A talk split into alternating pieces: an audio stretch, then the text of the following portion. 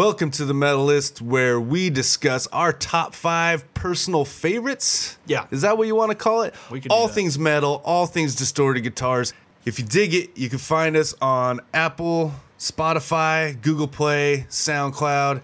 Don't forget, rate and review, like and subscribe, give us a follow, maybe give us a share. Now, you know what time it is? What time is it? I'm ready for some fucking God Hammered.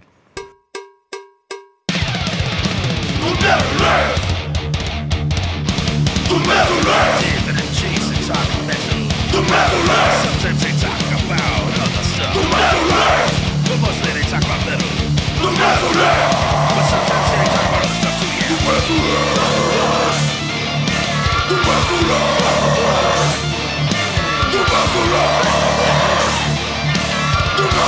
yeah.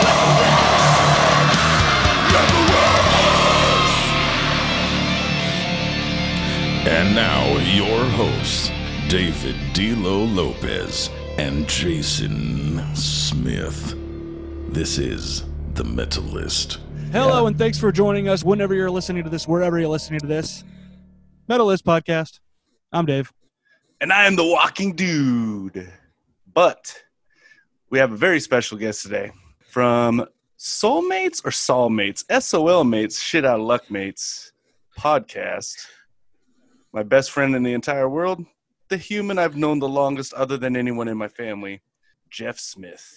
and I'm very excited to be here because we're going to talk about one of the most electrifying and exciting and influential acts of the late 80s and early 90s Vixen.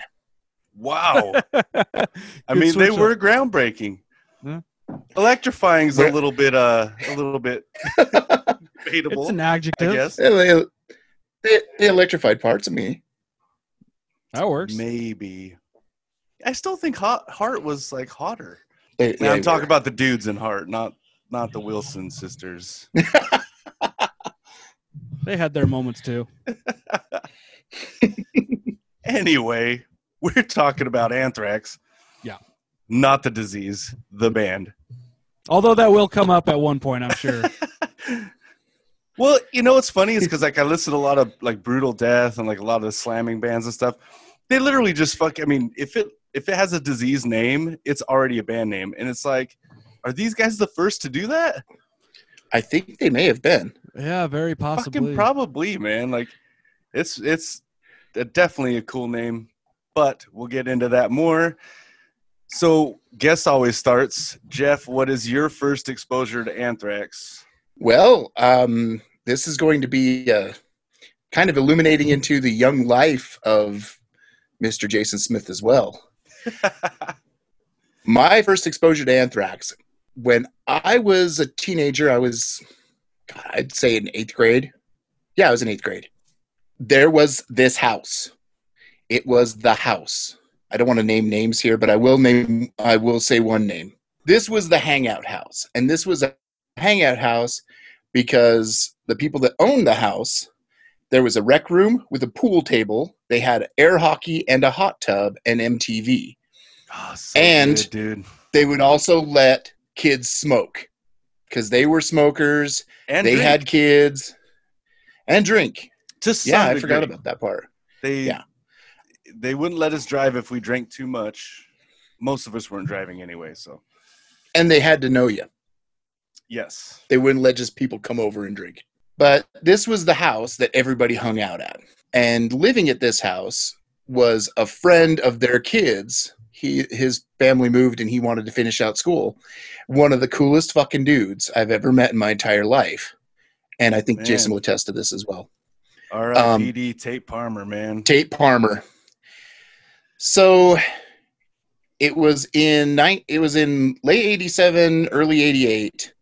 Tate Palmer bought I'm the Man. And we all listened to it, thought it was fucking great, thought it was funny. They said the F word a lot. And then spring break of 88, he lent me that tape. Tate had this weird little crusade with me. I was tangential to this group of kids that hung out at this house. Tell him I why. was I was getting there. Okay. Now I've known Jason since second grade.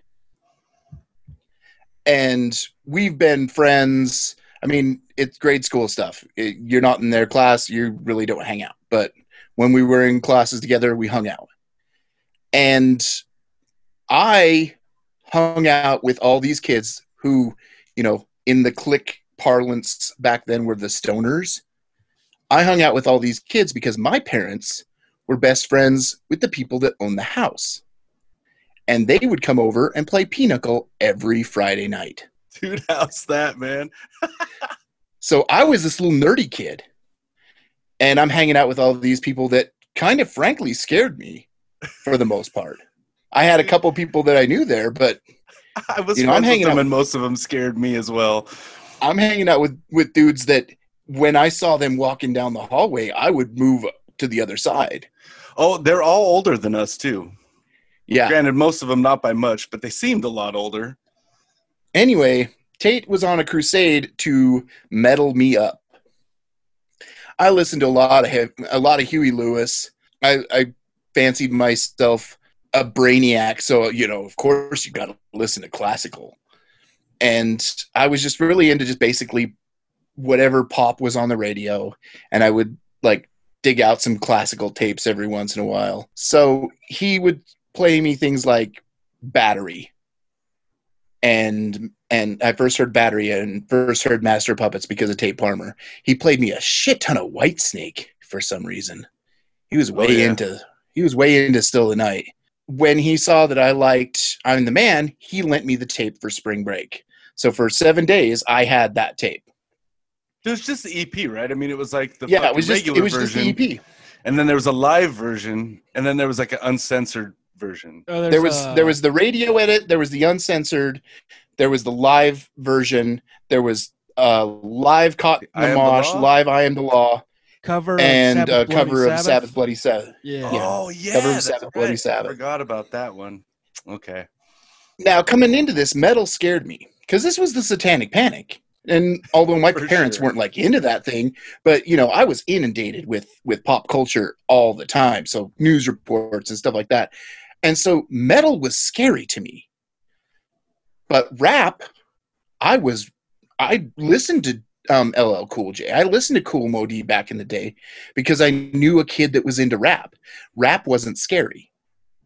It was salacious. They said lots of they said lots of dirty words, and you couldn't play it around your parents and stuff. But it wasn't scary. Where metal to me was scary, and so he lends me this tape, and I love I'm the man. I'm like laughing at it. Ha! They said the fuck word. Ha! And then um, I hear "Caught in the Mosh," and I'm like, and it's the live version. It's way it's faster than the album version, and it just blows my doors off. And then you get to the end of that, and Sabbath Bloody Sabbath hits in, and the guitar sound they have on that fucking cover is Oh. great. So good, And- dude. And it was Black Sabbath. I mean, they the the term Sabbath is right in there. It's got to be devil music, and it didn't scare me. it just fucking rocked me. I love that. Yeah, the name and then it was Sabbath, Bloody Sabbath. Sabbath, bloody Sabbath.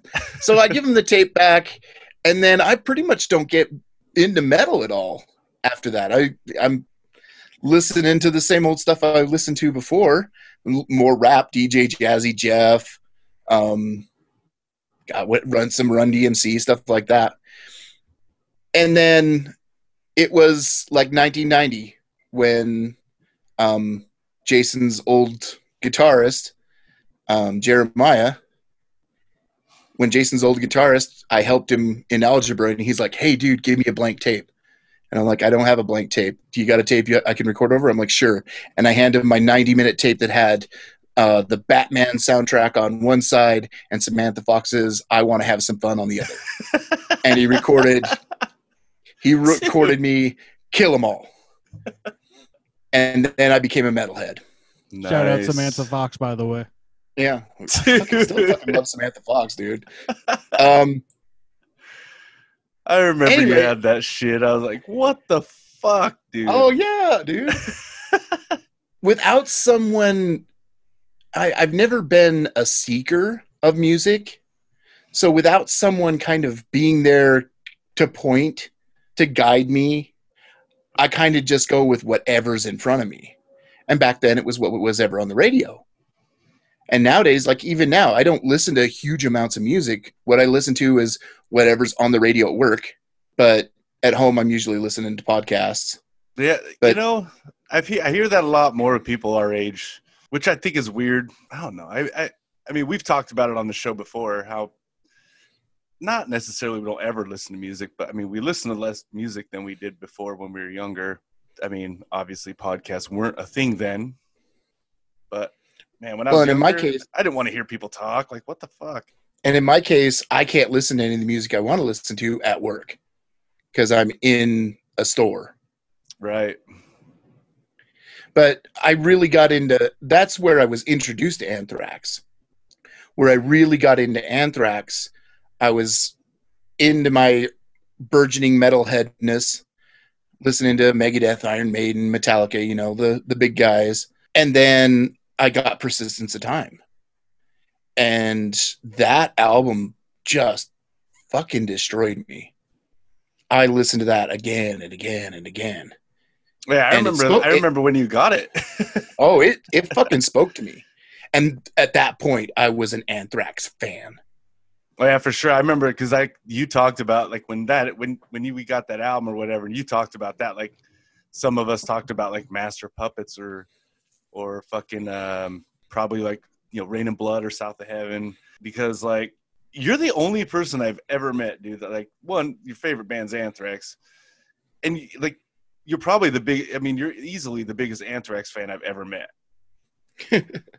Easily it's it's it's really weird like in fact i just recently a, a good friend of ours we were coming back from something i can't remember what it was and we were just kind of fucking talking about it or whatever the big four and and um, it kind of came up and he was just like just really like all over anthrax's shit man just like you know saying like they never had even close to like big songs like Slayer, Megadeth, or Metallica, and I was trying to explain to him, I was like, "Caught in a Mosh was a big fucking song," you know. I, I, you know, and I'm like, and even, even before that, I mean, fucking dude, Madhouse was a really popular song. I mean, as far as MTV goes, you know, Caught in Mosh, huge fucking song, dude. Indians was all over fucking MTV, like all the fucking time when it was out. And then shortly after that, dude, what you know, the, I mean, obviously they had the cover of Antisocial, but they had, you know, now it's dark got got radio time, and so did Be All End All. And then once Persistence of Time, I mean, you got you have Keep It in the Family, In My World, Intro to Reality, Belly of, Belly of the Beast, plus their cover of Got the Time. I mean, that was all singles off that album. You Yeah. know, and I was like, dude, those, yeah, okay, fine, they're not Master Puppets, but no one else has anything like Master Puppets. Not that big. It really is Metallica and the other three, but those songs are easily as fucking known. You know, you know, and I mean, Slayer's a whole different fucking thing because I, for all the fucking, it's just the Slayer fans that I know. They're pretty rabid. I mean, I know a lot of people, especially from back then, that don't really. I mean, Slayer's not their favorite out of the four. They- they- They're not my favorite. Right. Yeah, I mean, you me know, it's you know, so it's like, well, it's just a matter of, you know, this particular person probably didn't and he does listen to the show, so you know, shout out, you know who you are. But I mean, he probably just it's it's a situation of like I just didn't like something about the band very much, so I never paid attention to it. Well, and there was one point where I was trying to defend my love of An- well, I wasn't really defending my love of Anthrax as much as I was like just like no they're fucking the greatest man. You don't understand. And Jer's just fucking destroying me. He's laughing at me making fun of me destroying me. Like they they don't even play fucking good leads man. And Well, I was getting mad. that. and I was and when I was young I had a really bad temper. Like really bad. This is true. Jason knows because I fought him multiple times. But you, that was the time you looked at me and said, it doesn't have to be the best for you to like it. hmm And that kind of stuck with me for a long time. Well, yeah, I mean, so I'm talking about it now, so yeah. Uh, I mean, it's weird because, like, yeah, with all of our particular group of, of friends, like, first of all, we weren't a bunch of thrash heads. There was just a short amount, like a small amount of us. where we were like the thrash guys out of like an overall metal group of friends. And there were the like the four or five thrash guys that the other four or five thrash guys in town. yeah, pretty much. I, and- and that's the thing. It's like, but these guys were definitely seen as, as the. uh I I I think they've always been seen as the lesser of the big four. Yeah, that four of the big four Yeah. for sure. Yes, because you know, obviously Metallica's Metallica. Megadeth gets a lot of love from people that love technical stuff, you know, and and just raw talent. And then Slayer has all the evil people, not evil people, but the people that are that were into that sort of thing. They have all that, and like the super aggro people. So it's like yeah, Anthrax was kind of, eh, eh, you know, and they were the kind of ones that were they were they were jokey yeah, they had a you know big time sense of humor they wrote about a lot of different things they didn't have a specific like you know what actually it's weird because i just kind of realized just listening to him this week and i i started listening a few weeks ago again just really diving into some of the stuff man i just really noticed they actually do have a fucking style it's just in all the other songs is where you're to find that most of that style. A lot of their bigger songs don't have a particular through line of this is what we do. Hmm. interesting. Well, oh, sorry. oh no, Having good. said that, D'Lo, this is what I like to hear. What's your first exposure to Anthrax? All righty. So I'm gonna paint the scene right here. It's 1994, I believe. Shit's like- getting weird. Mm, eight or nine. What's the movie that comes out? Last Action Hero. Fuck Jurassic Park. I'm still angry. Dude, what? uh, I'm, I'm angry because Jurassic Park stole Last Action's Thunder. Last Action Okay, Hero's okay. Thunder. But in all honesty, even if Jurassic Park didn't come out, it was probably going to tank. You know, as an adult, I get that now. Right, right. Anyways, more importantly, the soundtrack. I get that soundtrack that summer, and it opens. And I've said this a million times. I'm going to say it a million more because I got we're we still got some bands on the soundtrack to go over. Um, yes. Megadeth, ACDC, Fishbone, Queensryche, and then right in the middle somewhere, I think it's like track eight. It's "Poison My Eyes" by Anthrax, which I found Oh, out later on was done during the um, Sound of White Noise sessions, which makes a lot of sense with the production. Fuck, I was trying to remember what fucking song it was, but yeah, totally forgot about that jam. Yeah, and it, I, I- it took me forever to figure out where it actually is in the movie because you know not all these songs are in there. But it's uh, it's when they go to the blockbuster and you see Sylvester Stallone's head on the uh, T two poster, and it's it's playing. And that's in probably the, the only time I would have ever heard it because yeah. I never heard that song. Yeah, yeah. I, I took me forever to hear. I was like, oh, there's the beginning where there's no actual lyrics. Because the first thing you hear, it sounds like a friggin' monkey being tortured in a lab or something. and then I figure out years later, and here's here's where the nerd component comes in because I didn't get this till years later. Um, if you ever watch, you, you guys watch the old uh, Mickey Mouse cartoons as kids, right? Yeah. Yeah, a little bit. Yeah. So the one where they go to the haunted house and they and they go to take the ghosts out and the they're over the phone going wow it's that done with it's it but it's it's remixed by um it's what's his face Terminator X from Public Enemy. I'm pretty sure it's him because he did another uh, song on Sound of White Noise too.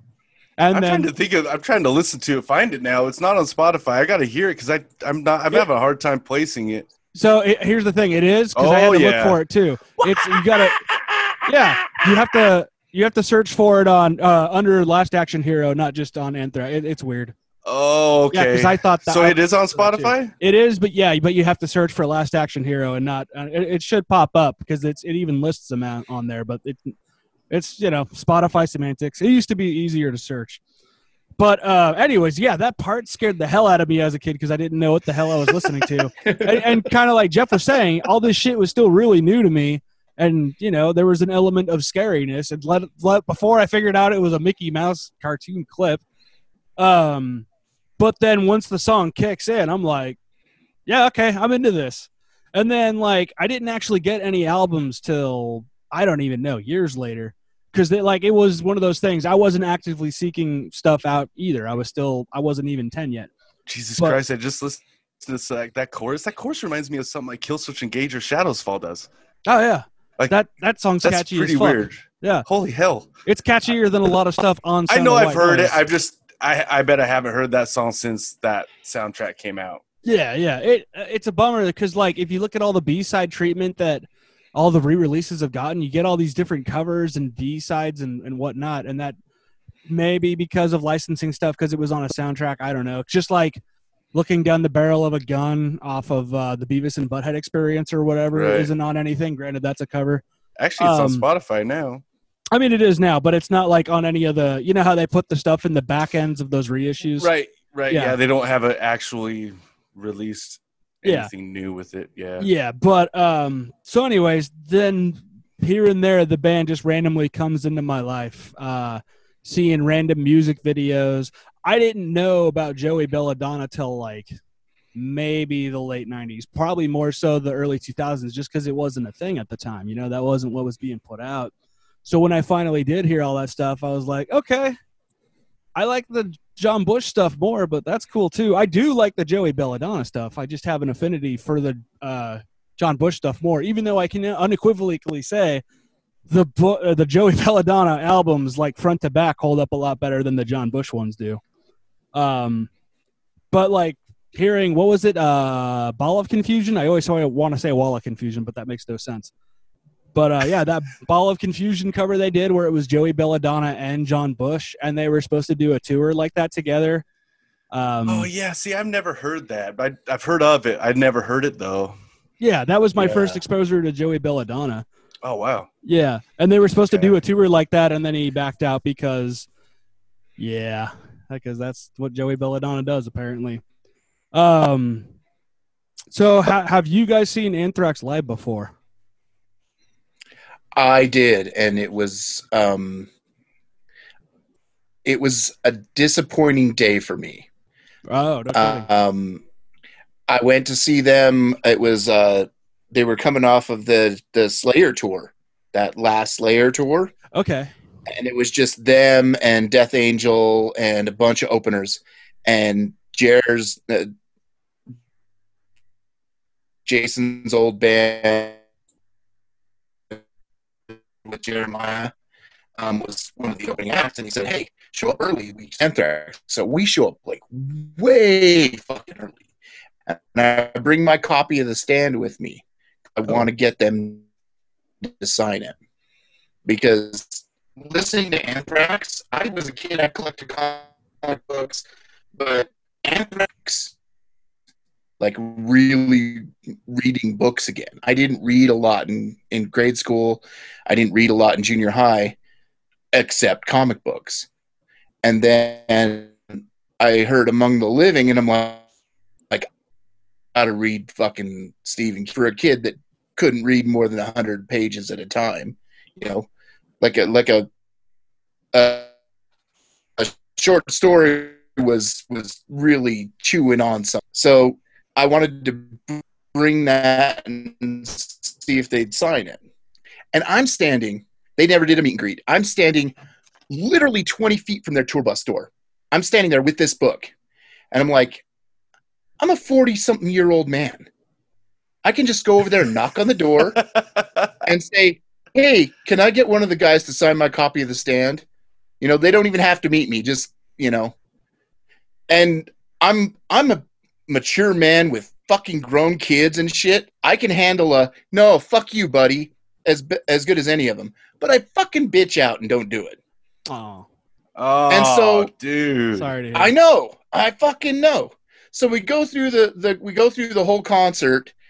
They get up there and Scott's having guitar issues. They play like four fucking songs. Like they play two songs. There's like a 30 minute dead air hiatus. They come out, they play like another two songs. There's like another 15 minutes of dead air. They come out, play one song, and then they're off the stage. And I just looked at my wife and I'm like, let's go. And we left. Bummer. And she's like, God, you're going to hate yourself if they come back out and rock it. And I'm like, they ain't coming back out. and they Ah, didn't. Shitty. They didn't come back out. And I'm pretty sure Guitar Tech lost his job that night. Yeah. Yeah. So, you know, and it's not on them. They didn't disappoint me. but it was a really disappointing experience. So I didn't walk away going, "Oh fuck Anthrax." No, I still was like, "Yeah, uh, if I get a chance to see him again, I will." Yeah. But Jason still has that Parkway Drive show that needs making up for, and it was supposed to happen. Oh, but yeah. Got delayed for, amongst everything else. Uh, did you ever Hey. see him, Jason? I was supposed to take my my eight year old son to see Megadeth yesterday. Oh, with Oh, uh. Trivium and Lam- Lamb of God and all that. Yeah, Ah, It was gonna be his first- one. it was gonna be his first metal concert. yeah, that'd be a hell of a one. Okay, we just got the ten minute blah blah blah. Okay, no worries. Go away. Just All right. let me know. Yep, yep. Uh, Um, did you ever see him, Jason? No, I've never seen them live. I've never seen Anthrax, Slayer, or Megadeth live. I've only ever seen Metallica twice. No kidding. Okay. Yeah. So the first time I saw them, I just not just, but I, you know, I was still freshly 18. First time at the House of Blues Anaheim, which is it's not the same one anymore. There is a House of Blues Anaheim, but it's it's different. Um, and it was them and Lamb of God opening, which is funny because now Anthrax is open for Lamb of God several times since. Um, and I talked to Randy outside House of Blues about apparently they got searched with like drug sniffing dogs and stuff. And Randy's like, it's not like we're gonna try to assassinate fucking Mickey Mouse or anything, man. And so first time seeing Lamb of God, they're still like like as the palaces burn just came out. Um, they were white fucking hot, dude. Like they, it's awesome. And so I was like, man, how's Anthrax gonna hold up? And this is right when Anthrax also put out uh We've Come for You All, which was kind of the little shot in the arm they needed there. And like, dude, it was amazing. I regret not seeing them more around that time because that was electrifying, dude. They played all the old hits. They played a lot of stuff off of We Come for You All, obviously. They closed with um, Bring the Noise. It was epic, dude. They, oh man. And I somehow wound up with the set list in my hand after. I literally looked down and it's just there, and I'm like, what the hell, man? And I, I, I need to frame it one day, but for now, it's sitting preserved in a plastic bag, the same plastic bag it's been in for 17 years. Um, Fucking mine. yeah, I, I, I literally have no idea. I also see there was two songs crossed off at the end for time's sake, and one of them was "I'm the Man." So that's that's what they were supposed to close with originally. So that would have been fun. Um, and then I saw them with Joey Belladonna for the first time on the Killthrax tour, where they were sandwiched between Havok and Killswitch. Uh, it was different. Joey Belladonna's stage presence a lot different from John Bush. He does the little, you know, classic showman. He's got the um, was it Bon Scott that did the mic stand, or was it Brian Johnson from ACDC with the half mic stand thing? Or is that? I think it was Brian Yeah. Johnson. It had to be Brian Johnson, yeah, because I, mean it's weird because like it, I've I'd seen lots of ACDC stuff, but I've I've never seen Brian Johnson with that before, but I've heard of it. Yeah. The, so the only person, the first person I ever saw do it was Joey Belladonna, and then Chuck Billy. Yeah, yeah. Chuck Billy's the one I think more so of, but but uh, yeah. So Joey Belladonna had it, and he was doing the he does, does gives a little ah every once in a while, totally unsolicited, not on on the record. and and then answer or excuse me, Killswitch came on afterwards, and that's like no context or no contest, man. Like there, it's that's a whole different ball game. Although uh, Jesse and Joey, or Joey, I should say, came out to do uh, Holy Diver with Jesse, and that was pretty fun. So, like, I could see them rocking that. yeah, yeah. So it was good. It was just it's a very different experience, and they'll tell you that, man. Like those are two different entities altogether. Uh, Frank Bello was answering some sort of Q and A put on by Brian Slagel, I think, some sort of metal roundtable with a bunch of people, and they're going, "Hey, man, why don't you play this song that was on Sound of Pers- or Sound of White Noise or um, or Stomp Four Four Two? And he's like, "Hey, man, thanks. We appreciate that you, that you like that, but this is those. That's a totally different band at this point, and a little part of me died when I heard that, but I understand. You know what I mean? Like, it is what it is. Um, With some of the with some of the John Bush stuff, I don't think Joey could do it. True. Um, like the closest thing they could do is like get Scott on the mic, and he couldn't do it quite the same. right? Well, yeah. here's the thing. I think Joey technically, you know, and in key and stuff could absolutely do it. The problem is, is it's not going to sound all that great because it's supposed to have like John's voice suits that style of music that they were playing a lot better than Joey's fucking voice. Yeah. Well, so so that was the thing. John Bush did all the Joey stuff all day, and then that the second Sure. time after he left, and then Joey rejoined, he's like, "Hey, that's cool to hear, man. You know what? I would love to hear him do one of my songs since I did one of his for so many years." And so, like that first round of them getting back together, even it might be, it might have been Big Four, even uh, he did only for a little bit, and it sounded exactly like how you would expect Joey Belladonna to do, sounding or you know singing only. It- it Right. decent, Yeah. but that was that was kind would of it. sound- it, it would just be weird, I think. I mean, so my whole oh well, okay, four fifty. Okay, yeah. So my first in, uh, uh, exposure to Anthrax was actually um, you know some metal magazine. I don't remember which one, but I saw the full page ad of uh, Among the Living, Mm. and it wasn't necessarily the picture. It wasn't any of the blurbs. It was that fucking logo, dude. Oh yeah. Oh yeah. this was one of a handful of bands that I literally sought out to to I, I, I just had to hear it and the re, and it was solely because of, the, of the logo it it just I had I was just like I have to hear what this band is like this just looks like the coolest fucking thing ever and I need to hear it and turns out man my buddy fucking Daryl McMullen shout out dude he's up in Seattle kicking ass I mean he fucking he turned me on to not Columbia House, but the BMG tape club. Oh, okay. We- so okay. the Columbia House had the big one where you can like fucking, you know, it was like 15, 16 tapes or some shit for a penny. The BMG one was you got like six, it was like four to six tapes for a penny. And then he was like, yeah. And then you just have your parents write in and say, like, yeah, my fucking kid isn't old enough, man. Like, you can't even fucking sue him. Fuck off. And it was like, okay, cool. So I did it after that. But one of the albums he had from this was Anthrax Among the Living, and I borrowed it, dubbed it, and I fucking, you know, we'll get into like this album quite a bit just because, like, I mean, you know, it's gonna there- there's gonna be stuff off my list, but right from the get, dude, and I mean, I'd heard Metallica, I think I'd heard Megadeth by this time. I don't know if I'd heard Slayer by yet by now, but to me, it was really cool that it was like it was similar enough to to Metallica and what Metallica and Megadeth were doing. I don't know if I even cared or thought if I don't even know if it crossed my mind that it was if it was heavy or not. But I really liked that it was kind of in between Megadeth and Metallica, where like Metallica's vocals were a little bit rougher, and Mustaine's vocals I can't stand them.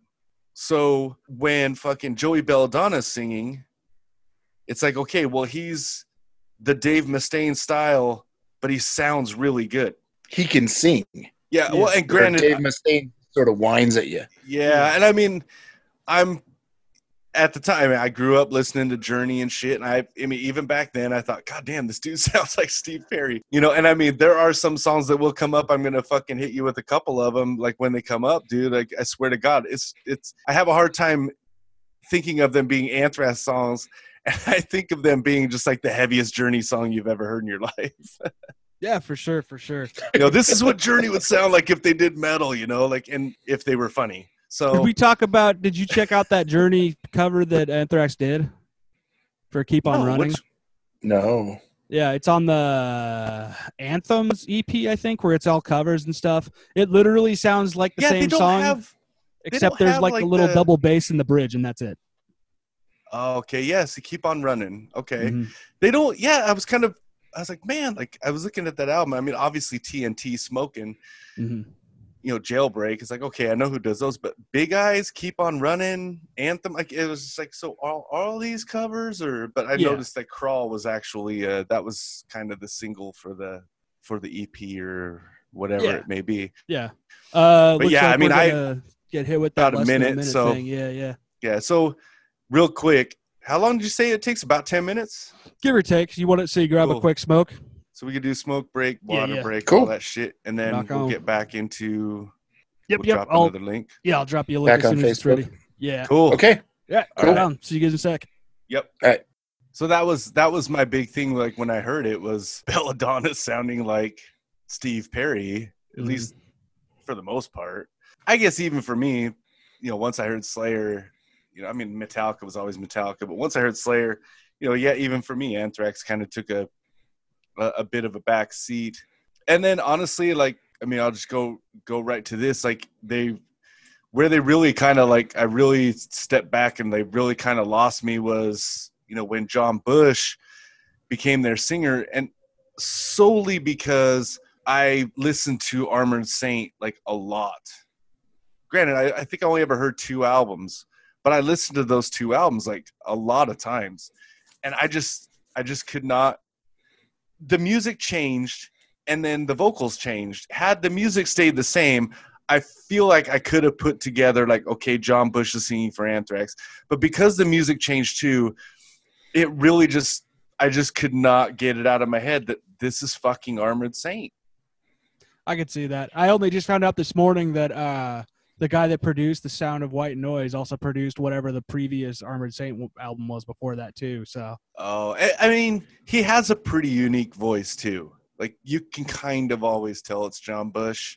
oh yeah, See, and I always thought that change was because of the uh, be, because of the change of time. I mean, this was post grunge, Well, yeah, that that was and a big every part of it. every thrash band changed at that point.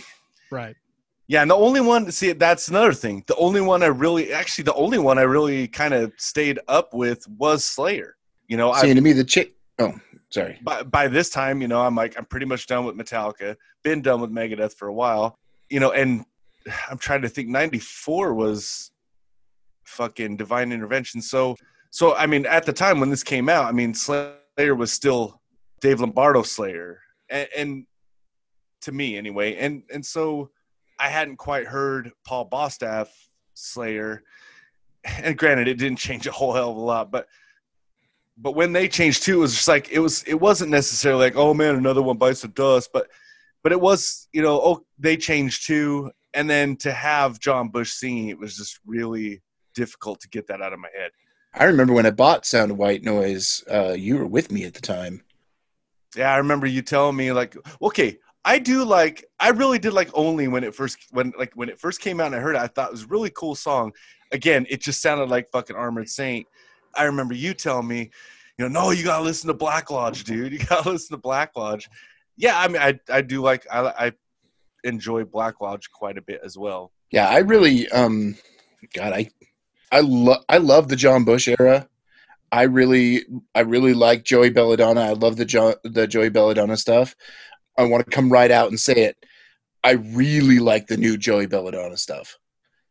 The Oh the- yeah, oh, this new stuff is is really just kind of butter in my bread. yeah, it's really But- cool. I'd forged a kind of a weird connection to Anthrax in high school.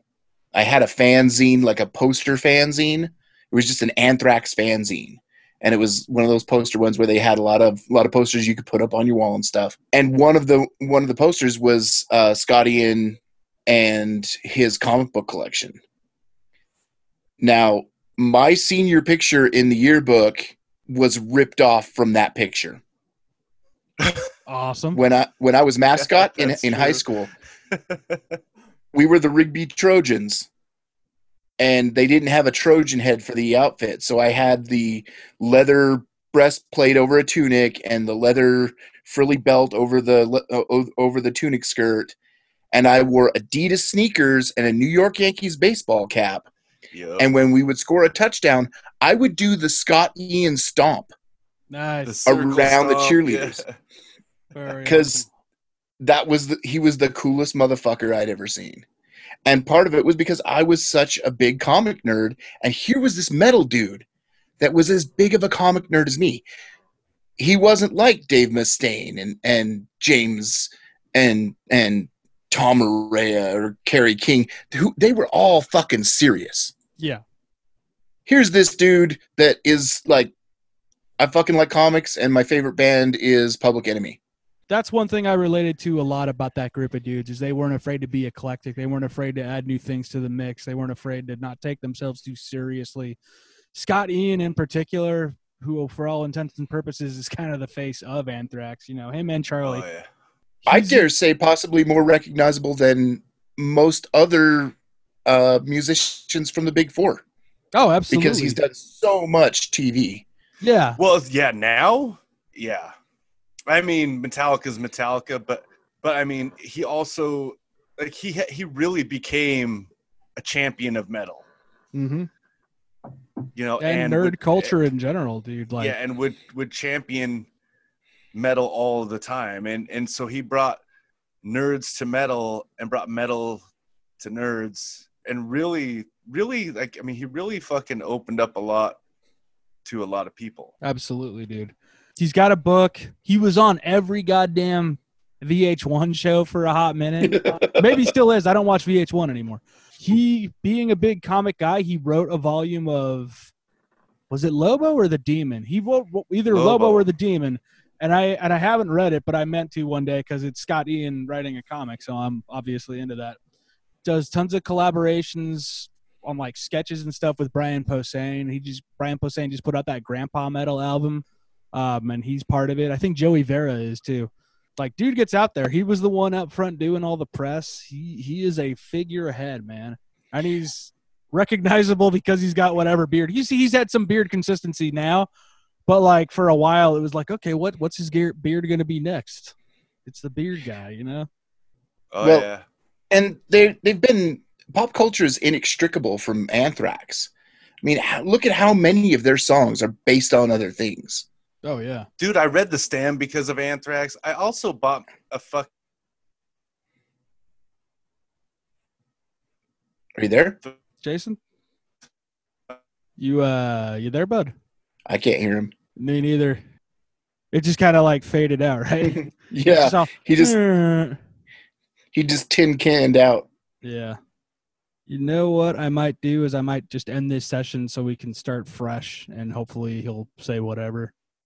Okay. Yeah. Um. Wow. Alrighty. Where where do we want to try to rekindle that fire? Jeez. you want to do a quick blurb on the stand, real quick, Jason? Because I'm pretty sure that's where it left off. Or or I'm trying to think. Well, there was there was that you know the the pop culture thing was you know they I think they were bigger than some people give credit for. I think a lot of it was because some of those other bands were so big that it is kind of easier to get buried. Yeah, it kind of You know, dwarfs their um, success. I, I could see that. And we got into a little bit like why Testament isn't considered a big five. And it's just I think it's just because they came a little bit later Right. where I think the big four isn't necessarily the biggest bands or the, the best bands. I think it's just the bands that started it. And there's usually like four bands. I mean, you could easily say there's a probably a big five of death metal, but I mean to me there's like a, a big four of death metal. There's probably like a big four of grunge. Oh, there's definitely a um, big four of grunge. Yeah, uh, yeah, there's almost only four. But yeah, I mean I, I think I think uh, um a lot of people forget like they were the fun guys on Headbangers Ball. They were always on Headbangers Ball. They had the you mentioned the thing where it's like you know basically win the contest and Anthrax comes over and fucks up your house and Mm-hmm. They were also Yeah, married with children too, man. Yeah. yeah, I they had love the fun that. the fun photo shoots and stuff. You know the Vision Streetwear, uh, which was huge at the time. Well, they were accessible and they were relatable. hmm and that was a big part of it. And it's like um, the music essayist Chuck Klosterman once talked about Kiss. He said, "Well, every other band was trying to be the Beatles. Kiss wanted to be Coca Cola." Hmm. That's an interesting way to put that, but I, I get that. Yeah. And that's kind of where Anthrax fit in the thrash realm. Everybody else wanted to be serious, tough, Yeah. sinister, the best. And Heaviest. Anthrax was like, "Dude, we just did a song about a comic book." Yeah. Check out this Yeah, dude, they had a little bit of Iron Maiden in them in that regard. Yeah, yeah. And they're like, "They're like, dude, have you read Stephen King lately?" Yeah, oh, yeah, That's yeah. how they were. Here's our reading list in, in track form.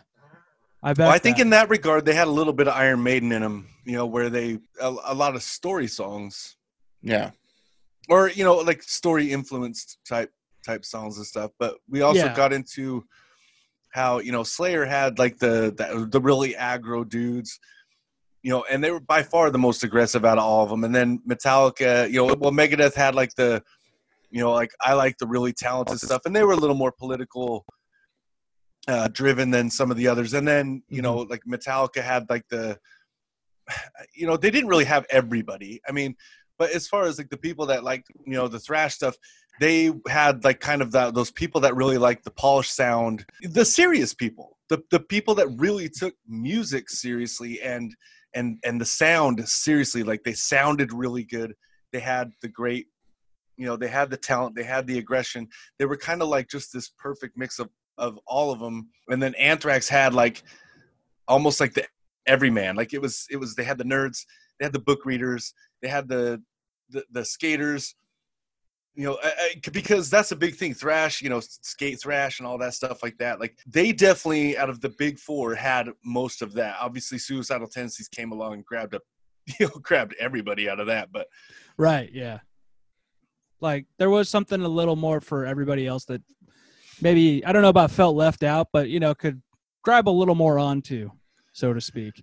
well they had a little more hardcore you know all, all of them had a little bit of hardcore and a little bit of like the punk style and stuff like that like you know slayer had the really aggressive punk you know and and metallica had some really cool breakdowns and you know megadeth probably the least hardcore out of all of them Yes. but yeah. then you know and then anthrax was like the most hardcore out of all of them yeah, absolutely. Well, and it's it's a difference between that LA punk and that New York hardcore scene.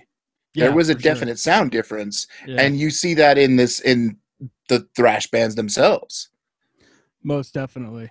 Like I, you know, because I'm big on tracing the musical roots, and the Anthrax seemed to have a little more in the melting pot than everybody else. Maybe next to Metallica. Metallica, you know, had a lot to offer too, but like none of those other guys were in, in, incorporating the hip hop stuff that was going on in New York in the '80s. Period. let alone like Anthrax was. And well, it blew my mind when I found out that Slayer was an Iron Maiden cover band.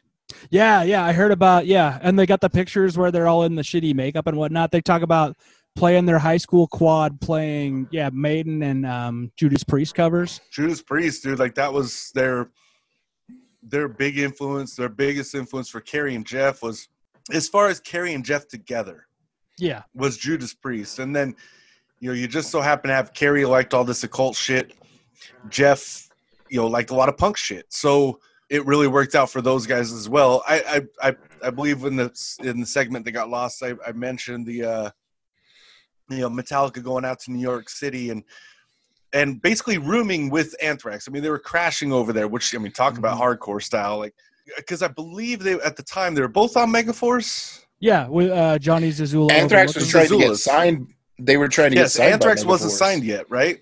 right. And then, you know, Scott talks about how he played with a fucking band enough, and you're seeing what they're doing. You're like, fuck, like I really like that. I want to try something like that. And you know, eventually Slayer went out east because these guys were the first thrash band out of the East Coast.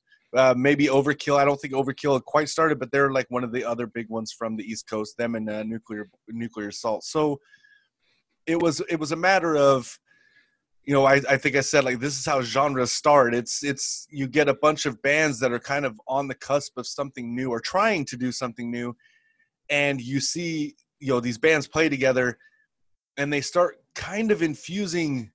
It's like they start melding with each other. They they do the Vulcan mind meld, dude. Like you know, and that's what Scott talked about. You know, him sitting there talking with James, and they're talking about you know, James telling like, well, this is what I want Metallica to be, and and Scott saying, well, this is what I want Anthrax to be. It just so happens that they both wanted to kind of go in the same direction, and he said it was really cool to hear him say like it just really clicked, like this this friendship and this bond happened really fast because they weren't out there like for for long. It was, I believe, it was just like a month or two, and it happened very very quickly, and Metallica was at just at a different stage than Anthrax was at the time, so you know they kind of hit their stride a little bit quicker and then once anthrax hit their stride it was just like it, it's like spreading the disease still has a lot of hair metal you know but it's it's really heavy thrashy hair metal almost and then it was right into among the living where it's like okay that now like that's the fucking thrash album yeah, pinnacle. And. Well, that's the, the fistful of metal is like is that sort of like brutal, fast shit.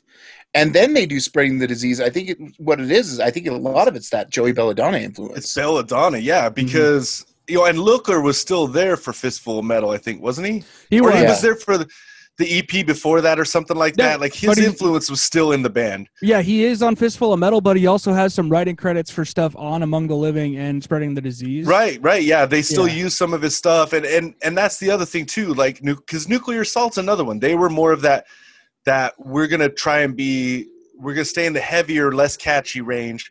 Um, and I think we said on the other part too that was um, uh, Exodus was one of those too, where they just they didn't go for the fully catchy stuff, and they went for the more heavier, heavier type stuff. So Mhm. you know, all, like I said, vocals aside, because death metal wasn't a thing yet. But Right. but the thing is, like they they basically like once they hit, I think it was um, oh sorry, state of state of euphoria. Mhm. It was like okay, you know, that's when they had the, the you know the huge fucking cover, you know, that really like elevated them to put them more in the spotlight. And it's crazy to me that fucking the cover is a fucking is it Joe Jackson or John Jackson? Joe Jackson. It's Joe Jackson, yeah. He, I mean, he had some big hits, but but "Got the Time" was not really one of them. Yeah. You know, and Jeff said before that it was a pretty spot on fucking cover, and it is. It's there's not much different with it except they just kind of anthraxed it up. hmm You know, and It's a little Um, bit. It's a. It's not even really much faster. It's Yeah, for it's got No. an edge to it. Yeah. And Yeah. it's- you know, and then and then you got fucking basically like by the time Persistence comes out, I mean that's their Rust in Peace, that's their Mhm. And Justice for All, that's their Seasons in the Abyss, where it kind of culminates into this this almost like masterpiece. Even though you know Persistence isn't my favorite album of theirs, but I do like the album. It's but there was at the time. Now you listen on Spotify, it kind of sucks. It's the only one that's not remastered, but oh, is it um, not? I didn't notice. no, it's you listen to that in a mix, dude, and all those songs are like you'll have to turn your volume up quite a bit. But at the time, man, like the sound on that album was really fucking good, dude. Like Oh yeah. and, And and, it's- and it's and to to that point, it was by far their darkest album. Mm-hmm. yes, that's they got into some uh oh was it one man stands? One man stands. Like um, that's you know, keep it in the family. It was like not only just a heavy fucking riff, dude, but I mean they're talking Hatred. racism. Yeah. Yeah. hatred's hate- about hatred's racism.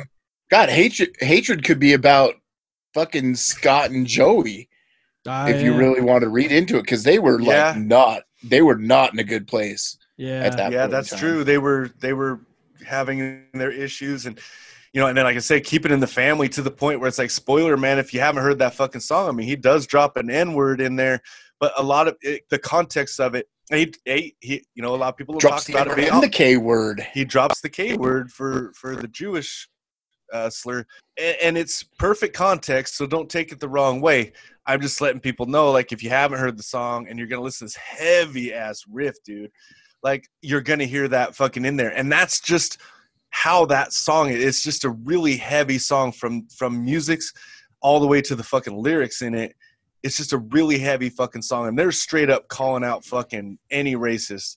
Yep. You know, and I fucking always love them for that. Like, you know, because that's the thing. Like, you know, oh, Man- Megadeth was the most political album. I, uh, sure, but all fucking four of these bands like had a lot of political stuff in their in their stuff. It's mm-hmm. kind of what thrash was was. Yeah. Megadeth was less. The only real political stuff early on was, Mostly Um, Peace Sells. but it was more social political. Yeah. Well, yeah. Um, their PMRC, a Hook in Mouth, Mm, was yeah. Political PMRC because was they actually went after a, a specific place where Anthrax had been pretty political throughout, Yeah. Well, yeah. socio-political. But I mean, also, you know, Megadeth, you know, Rust in Peace, or sorry, yeah, Rust in Peace, and fucking Holy Wars, you know, by that time. But I would say probably Metallic. I mean, Disposable Heroes, hmm you know, they spoke out about about you know military stuff, and you know, I think probably the least was Slayer. I mean, the the most they would get into that is like you know war stuff, you know, like And um, it was more wasn't a till- statement of fact than like a statement. Yeah. statement. It was more. It was more okay. later on. Yeah. Where- Anthrax well, Live lot of it, Undead, you know. you know, the uh, the zombie awareness. Oh, 'Cause- oh, that's true. That's true. I forget about You that. know, they're they're a disenfranchised group. But yeah, that was I. I really loved that behind the Did- music and seeing. How, Did you mention to people that I was from a comedy podcast? Is it is that what is considered a comedy? Yeah, I, I Comedy don't know. Yeah, it's a I comedy. I wasn't sure what what category it was. That's like I me was- and Spencer's old podcast. Dude, when you when you Yeah. have to pick a category, I'm like, uh. yeah, yeah, yeah, yeah. I mean, I yeah. guess just music. I, I don't know. I wouldn't. But yeah, we like to um, laugh. I know. I've doesn't? listened to your on. podcast. Yeah. Oh man. I've Um, only listened to a handful. Uh, So, real quick, now that we're on the subject, is it Yeah. soulmates or do you call it soulmates? It's Soulmates. Okay. It's SOL was stands for Satellite of Love, because that's Oh. the big spaceship that they're trapped on. I almost, thought- I almost thought it was uh, almost like um, married with children, just the whole shit out of luck mates. It is the most confusing name for a podcast that we could have come up with, and it seemed like a great idea at the time. Yeah, sometimes that's how it goes. Yep, yep, yeah, yeah, yeah. Gotta love SEO friendly. Ours is about as plain Jane as you can get. Oh, wait till wait till we get to the end where I do my my little plug, and you Nice. hear our uh, all of our internet handles. nice, nice. 'Cause it Can't just- wait. It really tells you who we are. Yeah, I I lucked out when I figured out yes it is I David. Even though everybody calls me friggin' yes this David or yes it's David or Yeti David in some instances. Only one person's got it right, but whatever. That's what I got for having so many characters in it. I've had Uh, a hard time not referring to you all week long, talking to my wife as David Delo Lopez.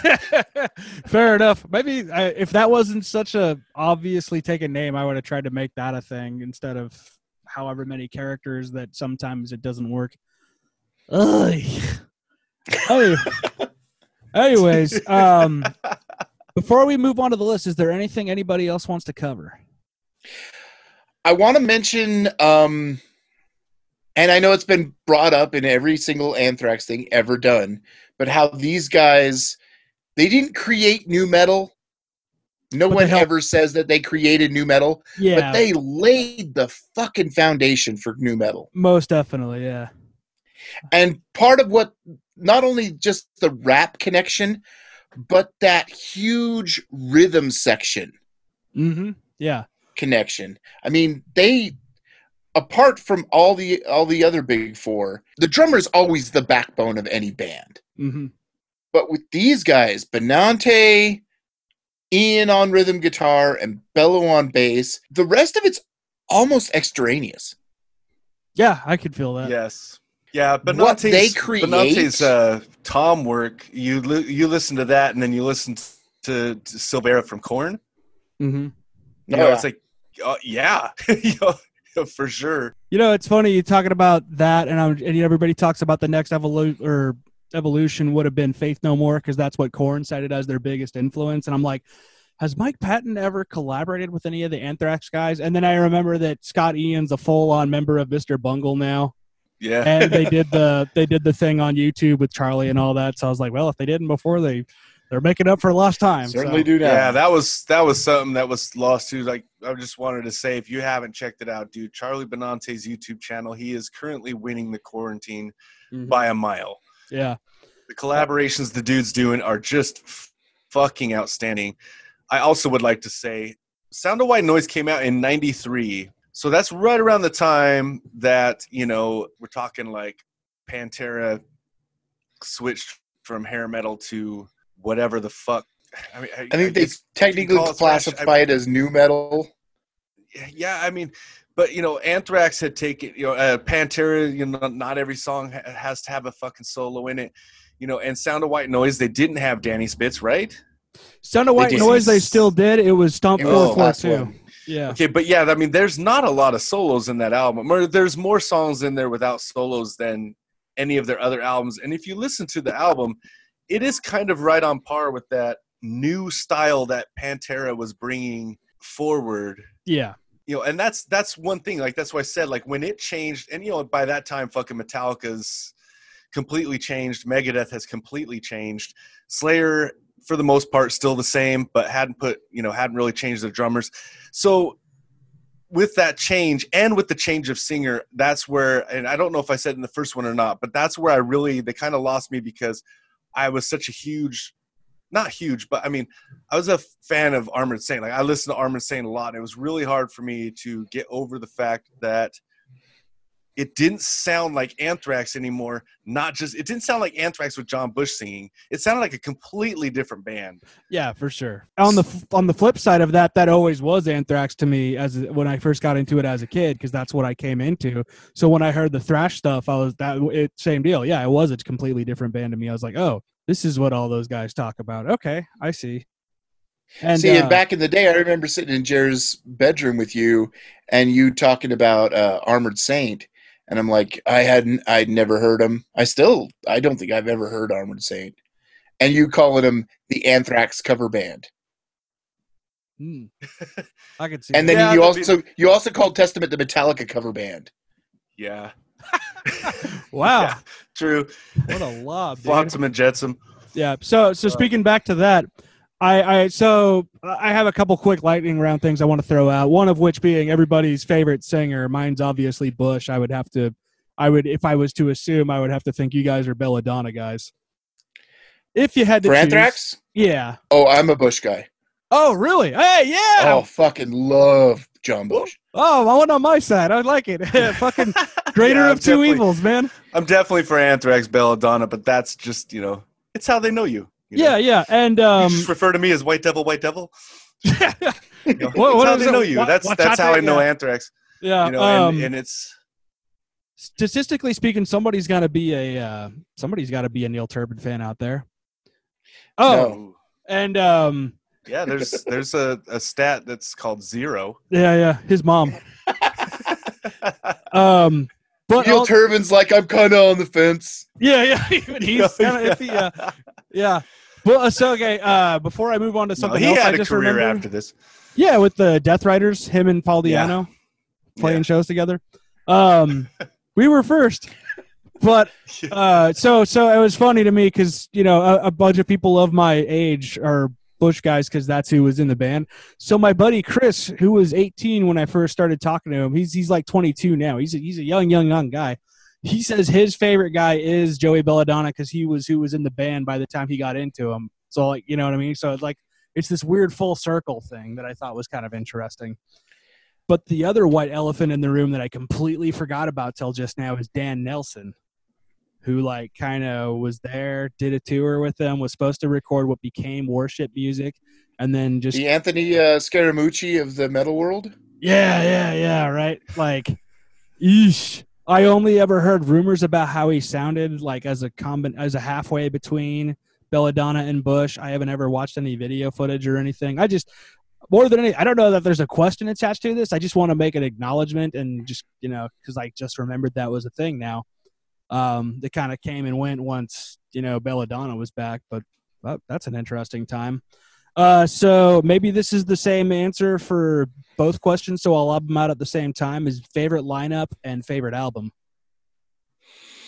Mm. I mean, my favorite lineup is still Spitz. It's it's the stuff with Spitz. I mean, I like the. I I- I mean, I'm still going off of like what the stuff is, you know. But my favorite album easily is Among the Living. Right. So that's a good. My steer. favorite, oh, my favorite lineup is going to have to be the current one. Okay, I can dig that for sure. yeah, see, I Um, like that one too. But uh, But my favorite album is Sound of White Noise. Right on. I can dig that. So for me, it's my favorite lineup is We've Come for You All with Rob Caggiano on guitar because I, for all we said about like the kind of whatever about lead guitar work, I like what he did. And plus, that was the first one I saw. Album's interesting because forever and ever and ever, I was like, I really like the vibe on Volume 8 because they were kind of between worlds at that time. But now I'm listening. I listened to Stomp 442 the other day, and I feel like that's really like both of these are like the forgotten albums because they had label trouble and whatnot.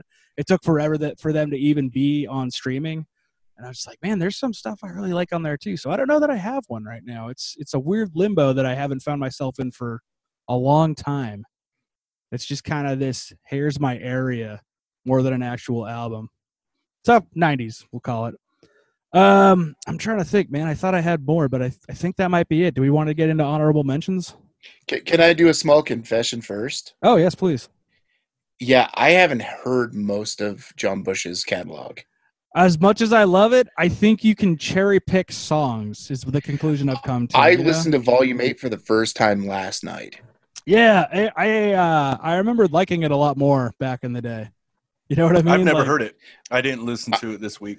Yeah, I owned I owned uh Sound of White Noise and Stomp 442 and then I moved on to other things. yeah, no, that that makes sense. That's fair. I think And I, I think picked the up- world did. I picked up worship music and For All Kings because I wanted to catch up before the concert. Right. Okay. Okay. That makes sense. Yeah, it was a wacky few years there. Oh, speaking in which, so following the wake of September 11th, there was all the stuff with the envelopes of anthrax getting passed around to people or whatever, and Yeah. so there was jokes about them, or the, people thought it was serious at the time. Talks about anthrax changing their name, so they were talking about they were going to change it to basket full of puppies. And I love that their their first show back in September of 2001 they all came out in in big white boiler suits each one said for each member it's we're not changing our name Yep, it was awesome. yeah and it's on It the inlay awesome. of uh it's on the inlay of we come for you all awesome um on that note jeff you want to start with your honorable mentions Okay, I've got an honorable mentions list as long as my freaking arm. Um, Nice. so I'm gonna do some quickies here. Just a quick shout out. All the old hits gonna glaze past them. Among the Living Madhouse, Indians, Caught in a Mosh, I Am the Law, Only, Antisocial Belly of the Beast, In My World, I'm the Man. That's the stuff that was had a lot of radio play. That's the stuff that had a lot of video play. They're there because they're fucking awesome, but they're in my honorable mentions, and they didn't make my list because I love them, but I went with things that really like get to me.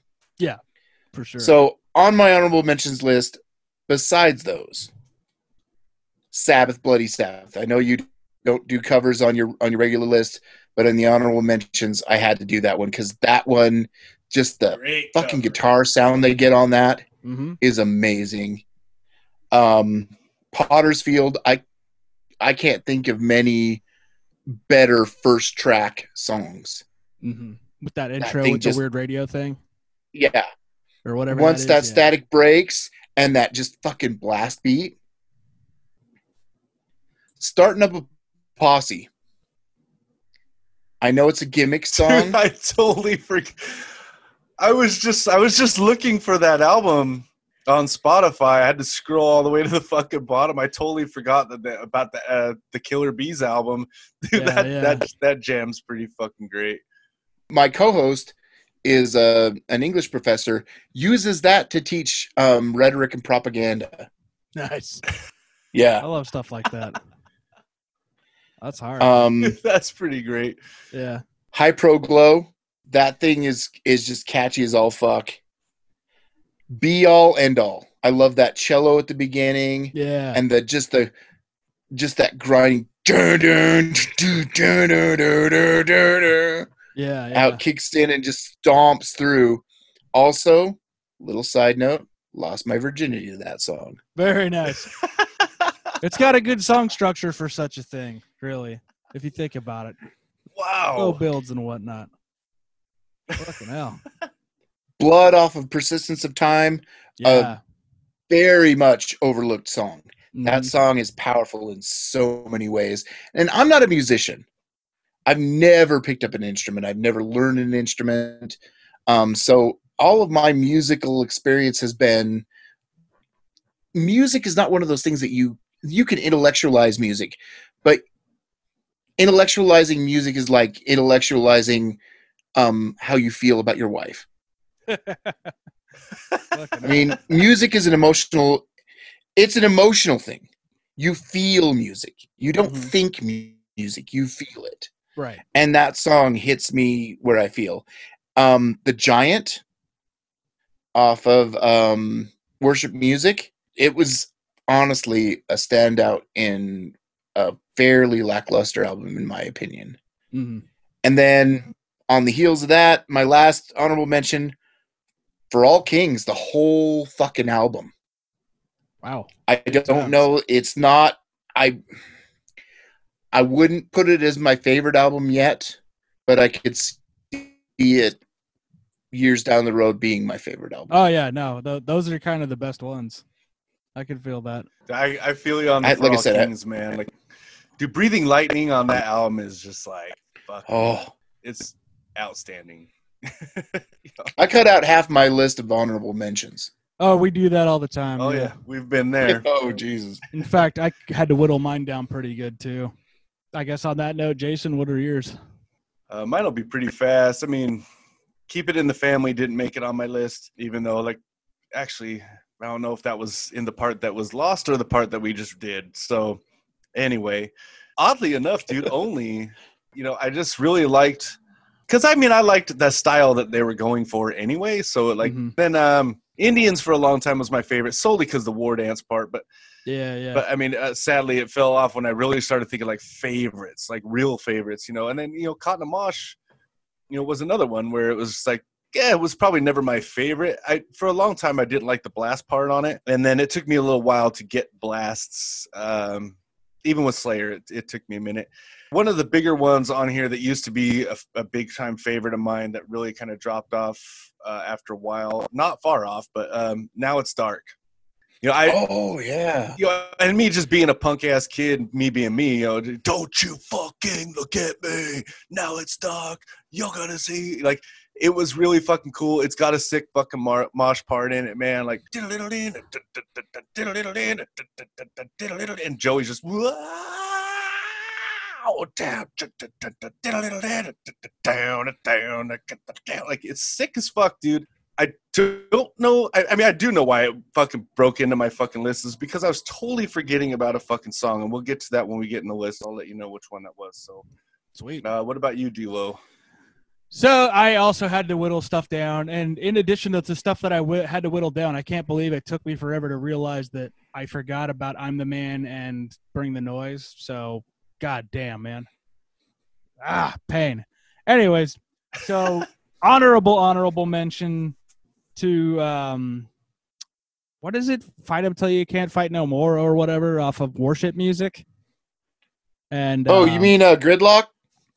I can't remember which one it is. It, it was one of the singles. Because it's the same fucking riff. Sounds Oh, is it? exactly Okay. the same, dude. yeah, It's the I- same I- fucking riff. I've, I was going through a lot of these. I was like, man, a lot of these sound the same. you know, I mean? like when they on certain albums, they were just like, okay, let's do that, but a little different. But ah, damn, dude, there was one other that I'm just like, I can't believe I'm leaving this off. Well, must have not been that great. So, so my honor, my real honorable mentions are as follows: In my world, off of Persistence of Time, it would have been. Or no, that is my favorite Joey song, actually. Okay, so I, I had them in reverse order, but that's my favorite Joey song and they do a cool rendition on the Japanese version of uh, the Greater of Two Evils. Which shout out Greater of Two Evils, that was a cool idea. Um, and it was cool seeing him play it on Married with Children. That was the first time I actually heard it. Uh, Al Bundy strumming the guitar that's stuck in the wall at the end. so I, I goofed. My other favorite is um, "The Devil You Know" off of Worship Music. That's just a catchy ass song, dude.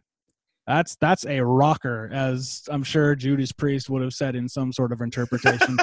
you know what I mean? Like yeah, I don't mind that one either. it, it boogies, man. I don't know how else to phrase it. Like part of me on that record, yeah, part of me on that record still just like, man, I wonder how that would have sound, sounded with John Bush singing it. But at the time, it's it's solid as hell. So fuck it, dude. So we got a little more than three minutes. We want to try to get one or as much as we can in the list. Starting with you, Jeff, on your number five. Well, I got some stuff to say. We might want to Starting, do. another- yeah, yeah.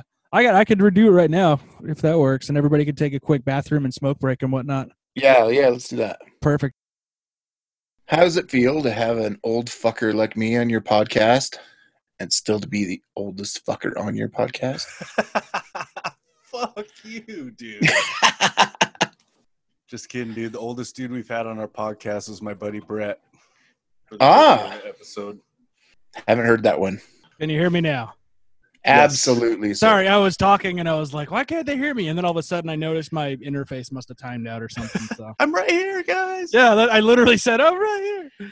You're like the Fuck. fucking chick in the in the fucking horror movie that's like Yeah, fucking she's trapped in with the killer and she's like banging on something. yeah. Or you're like door. chunk you're like chunk stuck in the fucking ice cream fucking freezer and you're yelling at the rest of the Goonies, but they can't fucking hear you. Oh, we seen that in dumped so we long. dumped out one time three different times off of Skype and reloaded and we are like, what the fuck's going on? Why can't they hear us? They're like making signals like we can't hear you and we're like, what the fuck? We're texting back and forth dumping out of Skype, coming back into Skype, go to audio call to see if maybe it's a bandwidth thing. We had mute on the mic. Nice. Yep, yep, yep. Yeah. That happens. That happens. Ah, booze. Yep, yep. Radio. Uh, Jeff, you want to start this party? Alrighty, top five. The top five. Before I get into top five, I did want to give a little asterisk to the uh, honorable mentions, and that is "Bring the Noise." Yeah. And I the asterisk is I never think of that as an Anthrax song. That, that's fair. That's it's That like is a Public Enemy song. Yeah. Same. Well, that too. Yeah. so I just wanted to put think that the out there to anybody that might Do you think. think? that, It, oh, do you well, think the same way? Because did you know it as a Public Enemy song before that? I did not? But I I also was a big Public Enemy fan. Well, I was a Public Enemy fan before that, and I knew that it was their song before. Like I, Oh, I'd yeah. seen it on, I'd seen it on lists, and I just hadn't listened to that album. gotcha. So my top five, number five, honestly, the the heart and soul of For All Kings, Blood Eagle Wings. I Dude, like that that's the one I weird little stutter riff at the start of it. Yeah. Oh, I went. This thing was on my list and off my list like four fucking times. Damn. because I'm like, oh, I don't know, I don't know. There's other things I like better than that, so I'd take it off and I'd put something else on, and then I'd listen to a bunch of Anthrax, and I'm like, no, that's got to go back on there, dude. Yeah. Yeah. And then it comes off again, and then I'm like, it's back on. So it takes number five, the final slot there. Oh wait, But- is this this one's not the one with the stutter riff? I don't know what I was thinking of. Are you listening back to it as we're going? I'm listening to it right now. Yeah, it, that's not the one. Sorry. Okay, You are it's a good forgiven. jam though. Anything with Blood Eagle and it's awesome. If you know what but Blood Eagle is. it's just is. an amazing song. well, Blood Eagle's a couple of different things, True. Depending. I know on it as the cool thing. Well, I What the Vikings the used to do to people. yeah, dude, as opposed one. to as opposed to what you and your girlfriend do when she's on her period. Whoa, I never heard that one, but Yeah, the okay, I Blood get Eagle. your- I get what you're saying. yeah. I get The imagination works wonders. Yeah. yeah. also, shout out to the death metal band from Denmark, Blood Eagle, featuring the former guitar player from Nemec, whose name I can't begin to do justice of pronouncing, so I won't. Also, Good shout call, out too hard. if you're dropping on your girl when she's having her period. I mean, I'm sure she shout out. appreciates it. Man, Troopers. you're the you're the real heroes. Taking one for the team. Yep, yep, yep. In the in the trenches in more way than one. man. Oh man. Thank you for your service. And that Yep, is my podcast. yep, yep, yep. Fucking hell, man. Woo. Uh, anything else you wanted to add about Blood Eagle? No, it's it's just it's fucking epic. That's the one with the video, right? I, I remember that being the one that circulated the most when it first came. When the See, I, first came I out. I haven't seen any videos. I'm I'm still listening to CDs. Uh, hey, me too. I mean, partially. I, I mix it Uh, up. you call me the old man. I'm an old. Oh God, I'm Also, I'm literally like eight days, nine days older. Gotta love splitting those hairs. I'm telling you, man, vinyl did it. CDs can have a big comeback. I don't know how, but anything's possible with the right attitude, man. If tape, yeah, if tapes can. Well, yeah, no shit. If tapes can, that's amazing. I'm still. Uh, uh, Jason, Really? Jason, you're number five. Yeah. Oh, we're going me next. yeah. All right. Uh, let's see. Down, down, down, down, down, down, down, down, down, bow, bow, bow, bow, bow. It's the heaviest fucking journey song you'll ever hear. It's Medusa off of fucking Spreading the Ah, Disease. Yes, yes, yes. That driving riff was, I mean, it kicked all of our asses, dude. Like we were all into it, man. So fucking good, dude. I it, it, okay. They also say the word Gorgon. Medusa. Yeah, dude. Like who does that, dude? Anthrax does that. Yeah, what's up, Gorgon again? I, I, great. I'm missing that piece of mythology. I can picture the word. I just can't think of what it is. You don't know the chick with the snake hair? That's Medusa. Those What's what's the other one? Gorgon or whatever? That's what she is. That's She's what- a Gorgon. Yeah, she's Oh, a Gorgon. Oh, okay. I thought Medusa just There were the three mark of them, I only.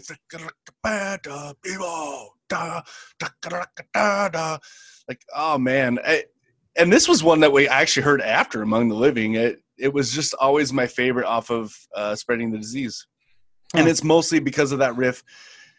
It's and I mean it. They use it. They, they get their money's worth off that riff, dude. Like it's prevalent through the fucking song, and it's so fucking good, dude. That's all I have to say about that one. D'Lo, you're number five. What do I always say on this podcast? I'm really curious to hear your guys' fucking list, man, because like, Oh no, me too. Yeah. Yeah. Well, it's pretty easy in one way to figure out what my five is going to be. Uh, but I always say you never forget your first, so I got to go with "Poison My Eyes" off of Last Action Hero, dude. Everything I said before with the weird Disney sample that I didn't know was a Disney sample for years, to just it's a good driving song record, dude. You know what I mean? It's that little yeah, I thing. just he listened does- to it. One more time. You cut off there for a sec. Oh, I just listened to it earlier. Like I listened to the whole thing while we were talking, and I was like, damn, like Yeah, it's an I underrated ass cut. to that more. Yeah, man. A, a lot of stuff on that album or that soundtrack, I should say, is underrated. Not angry again. I'm glad that got its due. Um, sure. But like, yeah, dude, that's an underrated ass cut. So I can't really say much more other than if you haven't heard it before, because it's a soundtrack cut from a movie that was an infamous bomb from almost 30 years ago that I still hold dearly. Do yourself a favor and search it out, even if you don't have Spotify or whatever. If it's too hard to track down the CD, it's got to be on YouTube all over the I, place. that's where I listen to it on was YouTube. Hey, yeah, I don't want to shit on anybody anybody's loves because you love what you love. And Last Action Hero is a pretty shitty movie. Oh, I know. Just saying. I was I was I was the demographic though. I was eight or whatever it was. It's it is what it is. That was that I've was never considered actually watched it all the way through. yeah. It was Oh, considered yeah. a low light for everybody at that point. Well, Arnold had one more big movie in him, and then that was it. And then Batman or what is it? Batman and Robin came out, and then nobody was quite the same after that. Yeah. Wow. Yeah. Yeah. Moving on from Batman and Robin, Jeff, you're number four. Well, in that same vein as Batman. No. Oh, I- I shit. had to put Batman. Actually, no, it is it is kind of tangential. Um, number four for me is king sized on the Stomp 442. Hell yeah. And a really just energetic song. What first caught my attention was the Hulk reference, being a big comic nerd. Yeah, yeah. But that Dimebag lead Right. in Yeah. that song just that just kind of takes it over the top. It's the one uh, what makes what makes it on my list with this song is the fact that I got the I got the album 95 96 95 maybe early 96 I don't know. Uh, that sounds about in the ballparkish. And I still catch myself like humming it. That one song. Yeah, that's the sure mark of a good. I went through. song. I went through the album a little while ago, and other than Random Acts of Senseless, Senseless Violence, that's the song that sticks out for me. I and it was the that. one that stuck out at the beginning. It's it's just an amazing song. It just it's catchy as fuck. I am not flabbergasted because it makes sense. That was a weird time, and they didn't. The, the label dropped the ball on the advertising, I guess, or whatever. But I really do. Quite literally, because Oh Drop yeah, the Ball is a pretty fucking cool song. yeah, yeah. And also, I'm, I'm thinking about the album cover and how that got banned from Walmart because there's a dude's butt on it. And there, and that should say, then there's a big ball of garbage or whatever that is on the Yeah. on the cover. So I, I do think of all the albums, that's probably the most underrated of the John Bush era. Because most people are, are, if not, they weren't aware before, they're catching up to how cool some of the stuff on "We've Come for You All" is. But I feel like that is a diamond in a rough. That that whole And era to me is. I've never listened to that album. Uh, we've come for you all. Yeah. Yeah, I you, actually heard that one. I didn't listen to uh, the eight ball one. you could cherry pick it. I, I, I as with most I listened to the the Threat is Real eight volume eight Threat is Real, and I'm like, wow, this is that sounds like Pearl Jam, like Yeah. thrashy Pearl Jam. Yeah, that that was where I think they kind of strayed the furthest. And there's a whole weird thing Wow. with them getting signed Kinda to an glad I independent label. I, I I love that because I was the right age for that album when it came out, but like you know, Right. it's not talked about for a number of reasons. Not the least of which is because after they or after they left Elektra after Stomp Four Four Two, they were like, we're gonna go with this big new upstart label, um, and we're gonna be like their premier artist, yeah. And then the fucking label went bankrupt, uh, so that sucks. so And so that album was out of print for years and years and years. I mean, still kind of is really hard to come by, but it only recently got put on streaming. Um, and they still haven't put uh, Greater of Two Evils on streaming. I can only imagine there must be a litany of reasons for that too. But And Greater of Two Evils, I don't know if if you're out there, if you don't know about this, an amazing album yes, because Yeah. it's John Bush doing all the old shit. Yep. And it's more than just John Bush doing the vocals. It's Charlie Benante doing the drums he really wants to do. hmm yeah, His drumming on that album is fucking brutal. yeah. Some people will say that is their favorite Anthrax because it is the best of both eras. You know what I mean? Like Yeah. that is the good stuff. They did it in a live setting, in as much as they did it in one take. I'm sure there were some overdubs here. Really? Yeah, they did it. There was a whole video about it. It's got to be way out of print. They they said, okay, the fans are going to pick the set list on our website, and then we're going to hand. You know, they'll have like a contest for people to come in the studio and watch them record it. So it's like a studio live album. It's it's it's a trip to see how they did it. You know.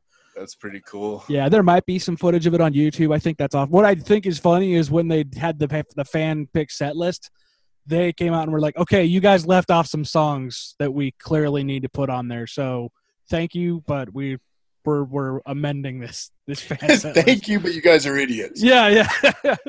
Thank you guys for all the support, but you're wrong. I, I thought that was kind of funny.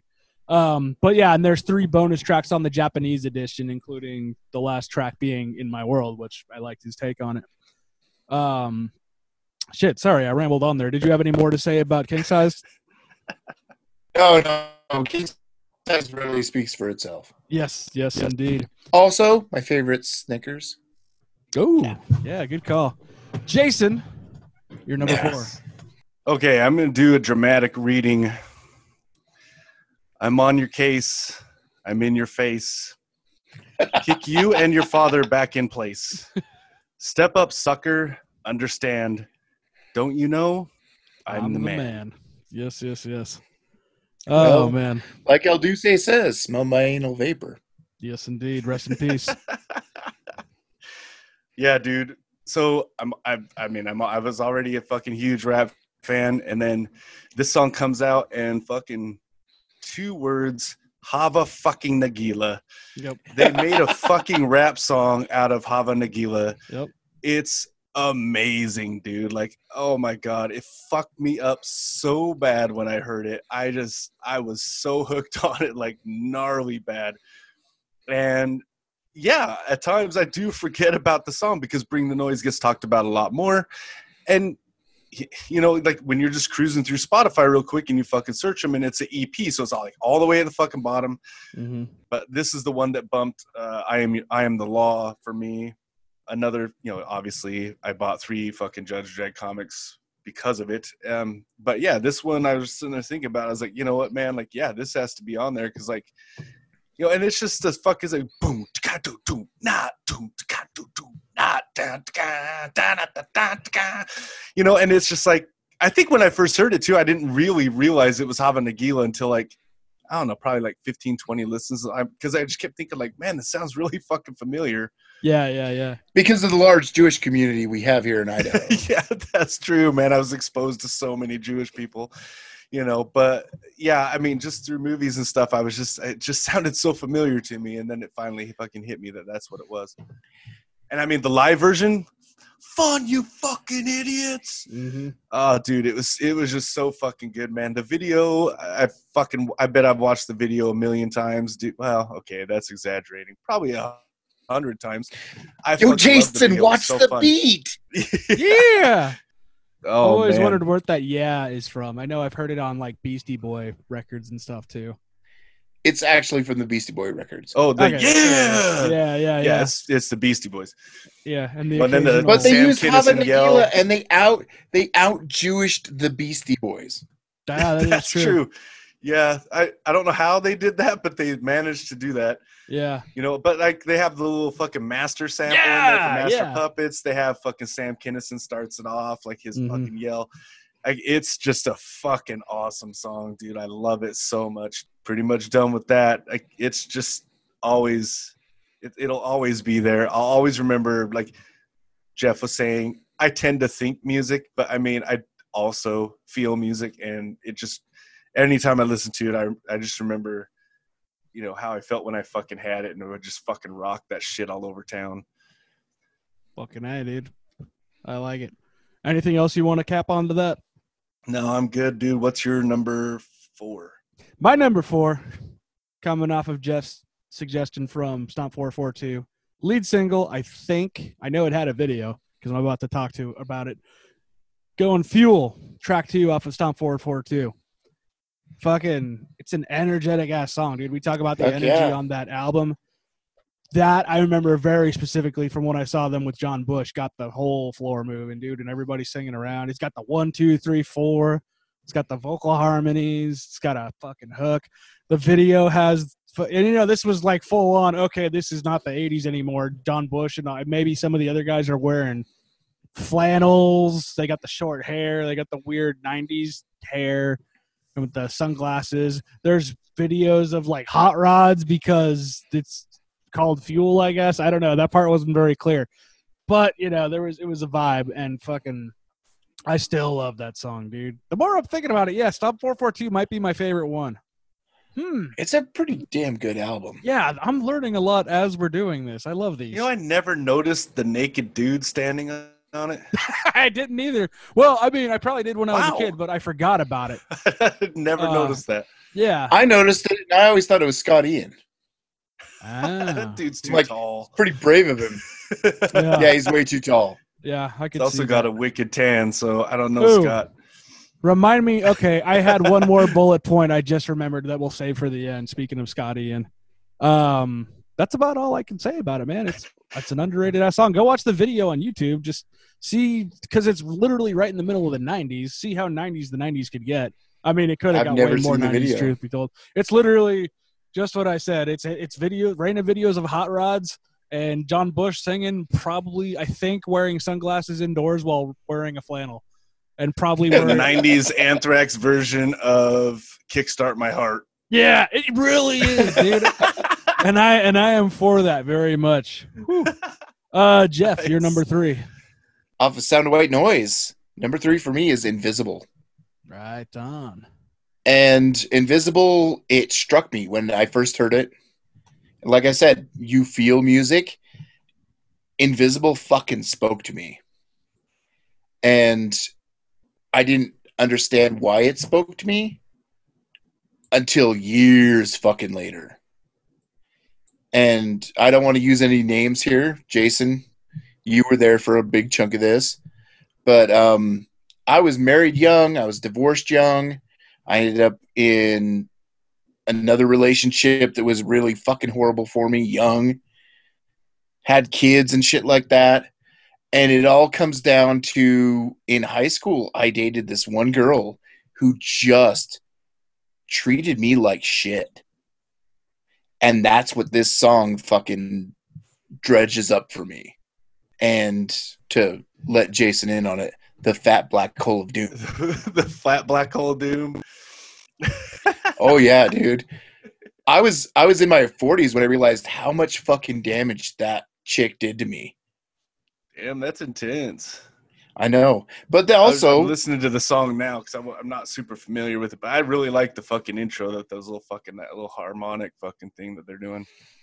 I mean, musically, it's just it's a fucking amazing song. But I'm also a lyric I'm a lyrics guy. Jason wasn't wasn't the lyrics guy. He Yeah. was always about the riff. He was about the rhythm. I was about what it said, and that's where we kind of differed musically. But Invisible spoke to me, and I'm I'm no psychologist here, but finding out stuff about that woman years later she's a fucking psychopath, like a bi Hoyle psychopath. And I'm pretty lucky to have survived it. And she messed me up really bad. And I, and because of that, I ended up being a messed up human being for a lot of other human beings. Sorry And. I liked, I, lo- I love That's this it. Get song off because. the show. Oh, I'm sorry, man. You know, I'm out of here. I'm taking my mic with me. I feel things, man. But Oh, no, yeah, this song it really rough. it hits me, man. You know, I'm I'm past it. I'm in a good place. Good to hear. I've lived a good life. It's got some good riffs on it. Oh, it's fucking tight as fuck. These little fucking stabs. Bam, bam, bam. And it says burn, burn, burn, burn. And I was all about that at that Yeah, time. Yeah, any song that yells "burn" multiple times is fucking awesome in my book, dude. That's my favorite song of all time. Is the song that says "burn" multiple times. wait, Yeah. what? Yeah, What song? We're gonna get to that one day. You, you just you oh, wait. Oh shit! I'll leave that as. All a, I'm pretty sure I've said it before so- on another episode. Probably have. I'm Yeah, number not three is invisible. Well, that's cool. That's that's why we like to really, really get into the nitty gritty of what really makes it in your top of top favorites. You know what I mean? That's why we like Oh, to make yeah. the hard decisions here. also if it means something it like it's just like this icing on the cake where it's like yeah music's fucking cool lyrics are fucking cool but what did the music do to you what did the lyrics do to you that's what It was- the ultimate. It was a salve.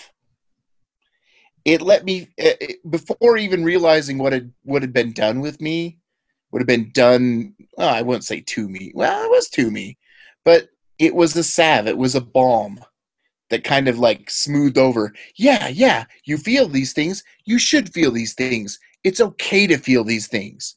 And you know what? The song is going to let you feel these things. fuck yeah dude Amen. And that's the fucking point of music, man. That's the fucking point of metal. Absolutely. Fucking a man. I don't know that I could get much more personal than that on this episode. You know what healthy, emotionally stable people listen to? Fucking, Fucking Yanni. metal. Oh, okay. Yeah. Johnny. I mean, after the fact, yeah. He had bistros. He had one down here. Now it's a Mexican restaurant. R.I.P. oh man Fucking a. Anything else That's you wanted to add, Jeff? No, I'm good. I'm good. Rock on. Jason, you're number three.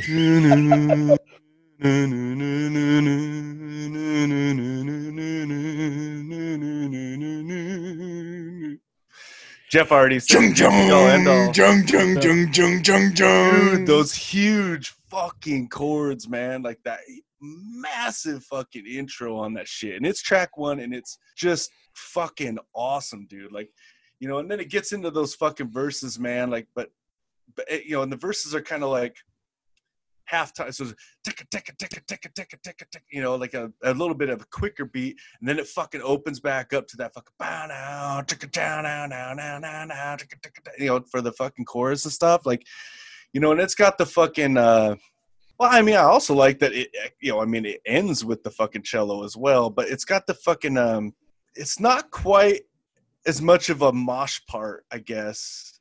You know, I, I do think it was listed as a mosh part, but it's got a like, and then it double times it, so it's like double picking city.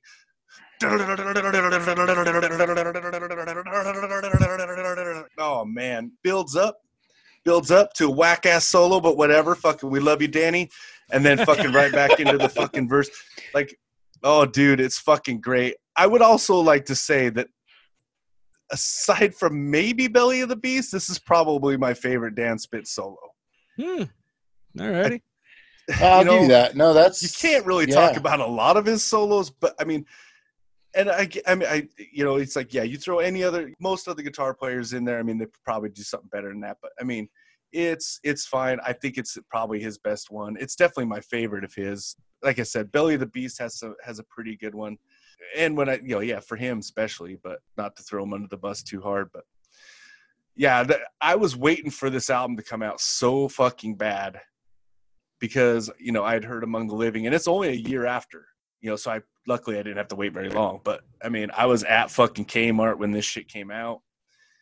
You know, Kmart. fucking- yeah, dude, I fucking grabbed it, dude. Like bought it on fucking tape, and I was just so excited, just seeing the fucking album cover and the magazines and stuff. I was super fucking hyped for this album to come out, man, and I wasn't disappointed, man. There's a lot of fucking good songs on here. Schism was the other fucking cover that I was trying to remember. Is that a cover?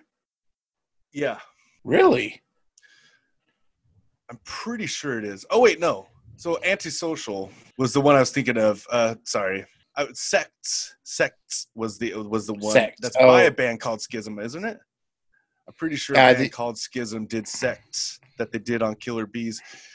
But Antisocial, like that was the other cover Yeah. aside from uh, from Got the Time that really blew up. And, you know, so they they released Be All End All, and I think it was Now It's Dark, and then they released Antisocial, and it just blew up all over MTV, and they never played those other two videos again.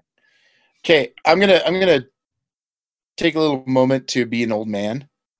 So, David, Yes, back in 1987, I would have been too. yeah, Maybe. when when that album came out, was it 86 or 87? It was 80 or it was 88. 88 was State of Euphoria. Isn't that crazy to Okay. think how much shit they fit in in such a small amount of time? Dude, I had to look up Back in in, the fucking 88. dictionary. When you wanted to buy an album at Kmart, you didn't walk over and I, I don't know if you're familiar with uh, the tapes in the plastic cases.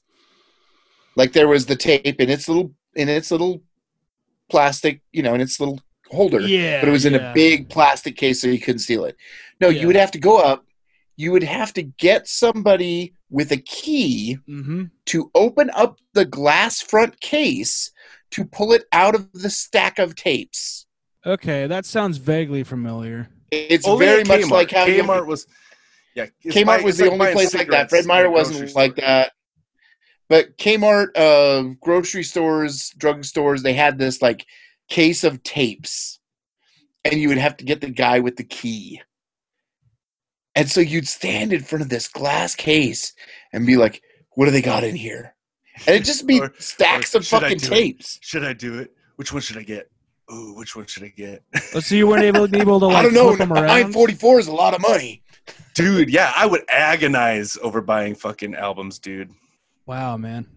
Because I mean, like, I remember, like, if it's the same plastic thing, I'm thinking, like, when you brought it up to the register, they had another little key thing that stuck Yes. in there. Oh So, yeah, yeah. I remember that. Yeah. No, see, this was before those. Fucking hell, dude. and Hmm. uh, agonizing over albums.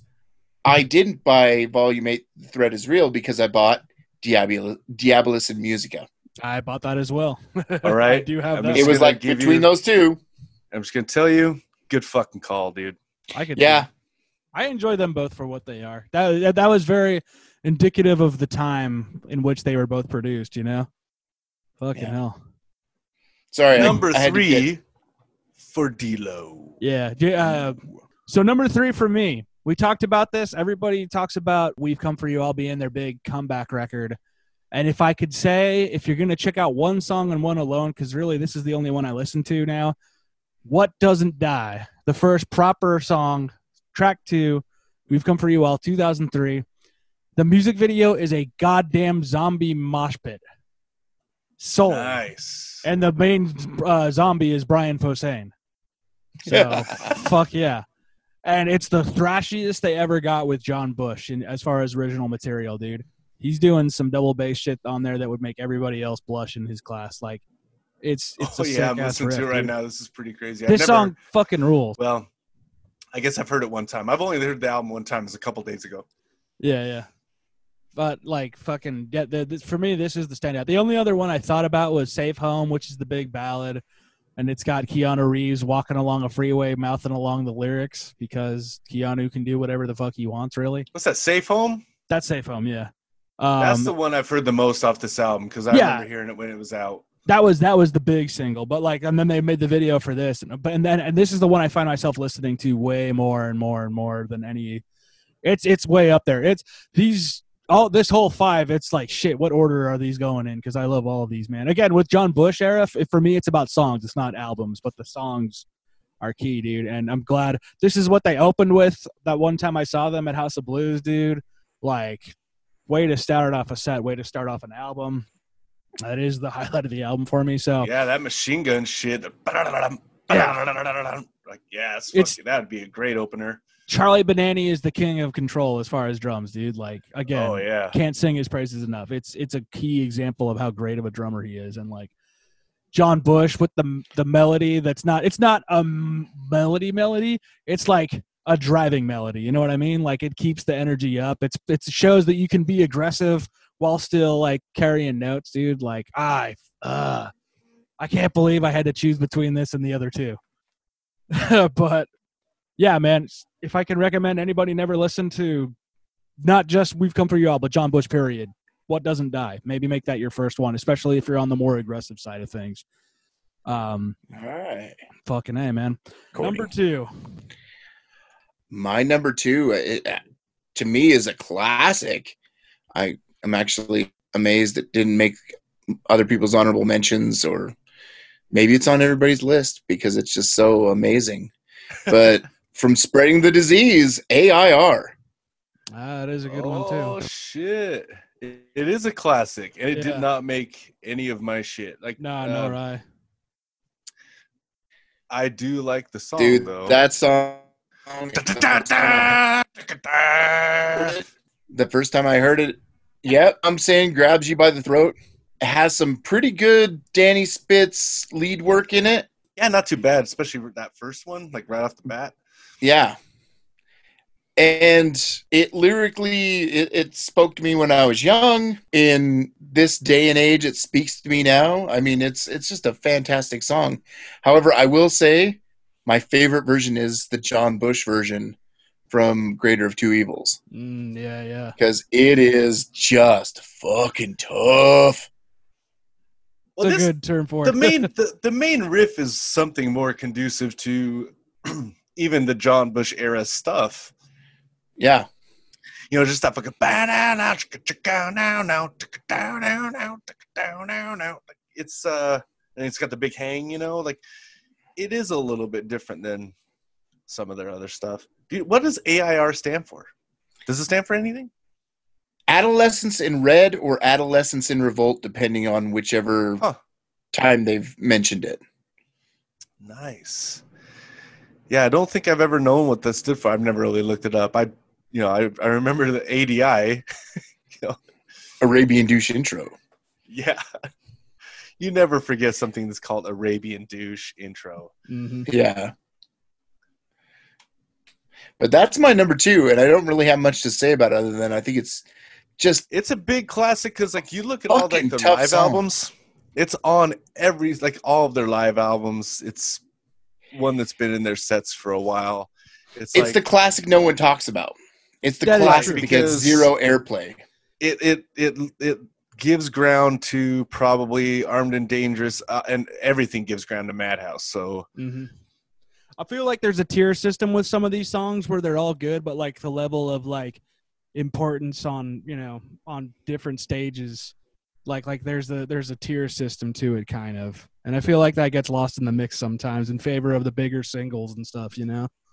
See, back in the day, Persistence of Time was number one in my book. And then as an album. hmm And then I loved Among the Living, and there were songs on there that were just they eclipsed a lot of the songs on Persist- Persistence of Time. Like Among the Living is an amazing fucking song. That first three song run right there alone. But you know then I and then I got Spreading the Disease, which you know after listening to Among the Living, Spreading the Disease is kind of weak. yeah, but AIR was just like I'm like it eclipsed a lot of the other songs that I'd heard before that. Yeah, they're very different albums, which I didn't really appreciate because I don't think I've ever listened to them back to back between Spreading the Disease and Among the Living. Among the Living is consistent as hell. It's like the same thing over and over, but it's very consistent. Whereas Spreading the Disease, it's very varied, which I like, but like with that variation, not you know, not all is created equal in that sense. Um, yeah, but it's spreading cool. The like disease is not as thrashy. It's you know, it's not as thrashy. Yeah, I was Like, reading about to me that's the big difference. Is Yeah. Among the Living was like not saying spreading the disease, disease isn't a thrash album. It's just it's still rooted in traditional metal. It's rooted in hair metal. It's Mhm. rooted in that era where Among the Living is like, okay, dude, this is our fucking now we are a fucking thrash band. Yeah, 24 7, fucking, tw- yeah, what is it, 7, 52, 52, 30, 30, 365 thrash, dude. All the way through. Most Yeah. definitely. Fucking hell. Yeah, that that is a top solid choice right there, dude. I I, I dig it. Uh, anything else you want to add to that one? no, I'm good on that. Right on. Jason, number two, number poo. Man, you want to put me in jail? Man, I'm already, in, jail. Don't they know that my life's just one big cell? And then the chords ring out. And- in my world, dude. God, damn, dude. The fucking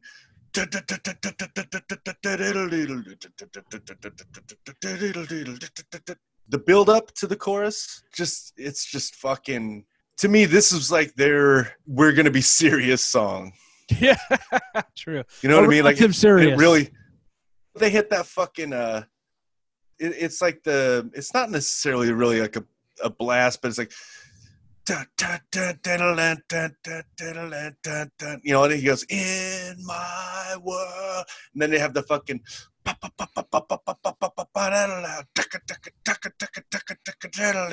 like the way that it builds up and it just fucking you know, like our buddy Brett said, like they drop the floor out in that in that chorus. It's like impossible not to headbang on that part. Yeah. Yep. It- Yep. it's, Yep. yep. there's just no way i can get through that fucking part without just my whole body just fucking boom you know and like no one touches me i'm a walking razor blade like fuck Yeah, dude forget about it like yeah. it's so fucking good dude and i mean the one thing i will say Oh, that's kind of iffy about this song is you know what? Just leave the fucking solo out of it. A- a- and and not just the solo part like the solo itself the so, the whole solo because i mean it goes at, right after the main part of the solo it goes that fucking like and it's just like so i don't know it's it just seems a little bit out of place to me only because of what fucking danny's doing but honestly they could take the whole part out and i i, I would it would probably be number one hmm you know I like it's but it's a great fucking song the video is just a performance video i don't remember if there's much else to it but They're hanging from like a rafter or something by the arms in the beginning. That's about it. right because that was something that had to do with like some alternate like art in the in the album i i believe Mm, okay, I could see that. Yeah, why not? It's it's it gets the job done, just like Danny Spitz fucking solo. right right like i mean it is a break solo. so Yeah, well, yeah, we got to but- do something. Yep. Everybody take Yeah. five. Danny's carrying the load on this one. yeah, we can't just not do a fucking solo that's insane Yeah, man. Uh, especially around then. I don't know Uh, if you remember this, but I had that T-shirt in high school. what was the what was the picture of it was the um It was the persistence of time clock. Said Anthrax had the persistence of time clock. Said oh, in my world, back of it and and on the the back, back it of it said had the lyric. nothing touches me. I'm a, I'm a Yeah. walking razor blade. yep that shit I that's like right it. That's hard, dude. yeah that shit's you know, To I'm me, not afraid i'm not At afraid 17, that was edgy. To my classmates, that was an invitation to touch me. oh, you think so, huh? Oh wow. Hey man, so classic. I I can beat him up, but no one else gets to beat him up. Yeah, yeah, for sure. Only I get to beat him up. Hey, off limits. I like it. I mean, shit, man. I that was in my honorable mentions. I I don't know that I said I didn't. You know, I don't know that I would say anything you didn't already, other than it's an awesome song and you got to see them smash up the Bundy house, and it was sick.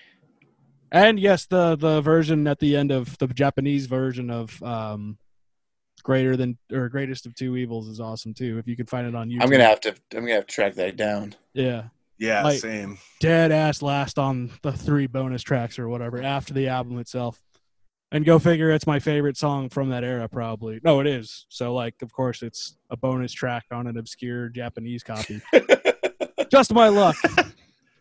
and I have looked for it on eBay. That's that's a task and a half. It's it's a it's a it's a bucket list item at this point, but that's okay. Anyways, my number two. It was a toss up, man. This the the it, the whole five I could have mixed at one point in my life around, and they would all make sense. But especially these top three. And so number two, I have to go with the song that James Hetfield once told Anthrax was a perfect song, and I'm talking about the first big one with John Bush, "Off the Sound of White Noise" only. Fucking Nice. Hetfield really was right, fucking man. Yeah, it's just an awesome, catchy ass song. Something I didn't know about that album till recently. There's there's a lot of correlation made between a lot what was happening at the time. Not the least of which is him doing the prior, the producer doing the prior um, Armored Saint album. He also did Dirt and Facelift by Alice in Chains, and he did the two first big ones uh, by Jane's Addiction. So there was something definitely Oh, in the water as far as that, and that makes so much sense now that I know that. That I'm just like, oh, dude, that's a perfect match for for what they were going for right there, you know. And seeing the video when I was, it's got to be 14. I always talk about this time in my life a lot. You know, the video I'm Loud from Much Music in Canada. Um, it's just them in a black and white room, or, or no, it's just like them in some dilapidated ass building in, in Yeah. black and white. You know, it's a very a lot of these videos are pretty straightforward, simple ones, except for the ones that really stand out. But they get the job done. You know, it was moving forward into that not so serious realm, even more so than they had before on Persistence of Time. You know, it's but it's such a sick song, dude. Like I, I don't know how else to phrase it than Hetfield was right. Make that a T-shirt. Um, it's just solid. It makes sense that of all the Bush songs, that's the one that Joey Belladonna chose to sing when he was when that gauntlet was thrown down on him, and he did an interesting job. It's it's it's, it's interesting to hear the Joey Belladonna take. But dude, it's, It's, also a Bush not a hard song to sing. No, exactly. Yeah, yeah, yeah. Like like that's a good middle ground for somebody that is in the middle ground as far as all that goes range wise, you know. So like that's kind of what's cool about it too is it that you know anybody could sing it, right? So like ah man, I wish ah thank you I really Jason. love how that that guitar runs, Or- you know, on the top of the fucking.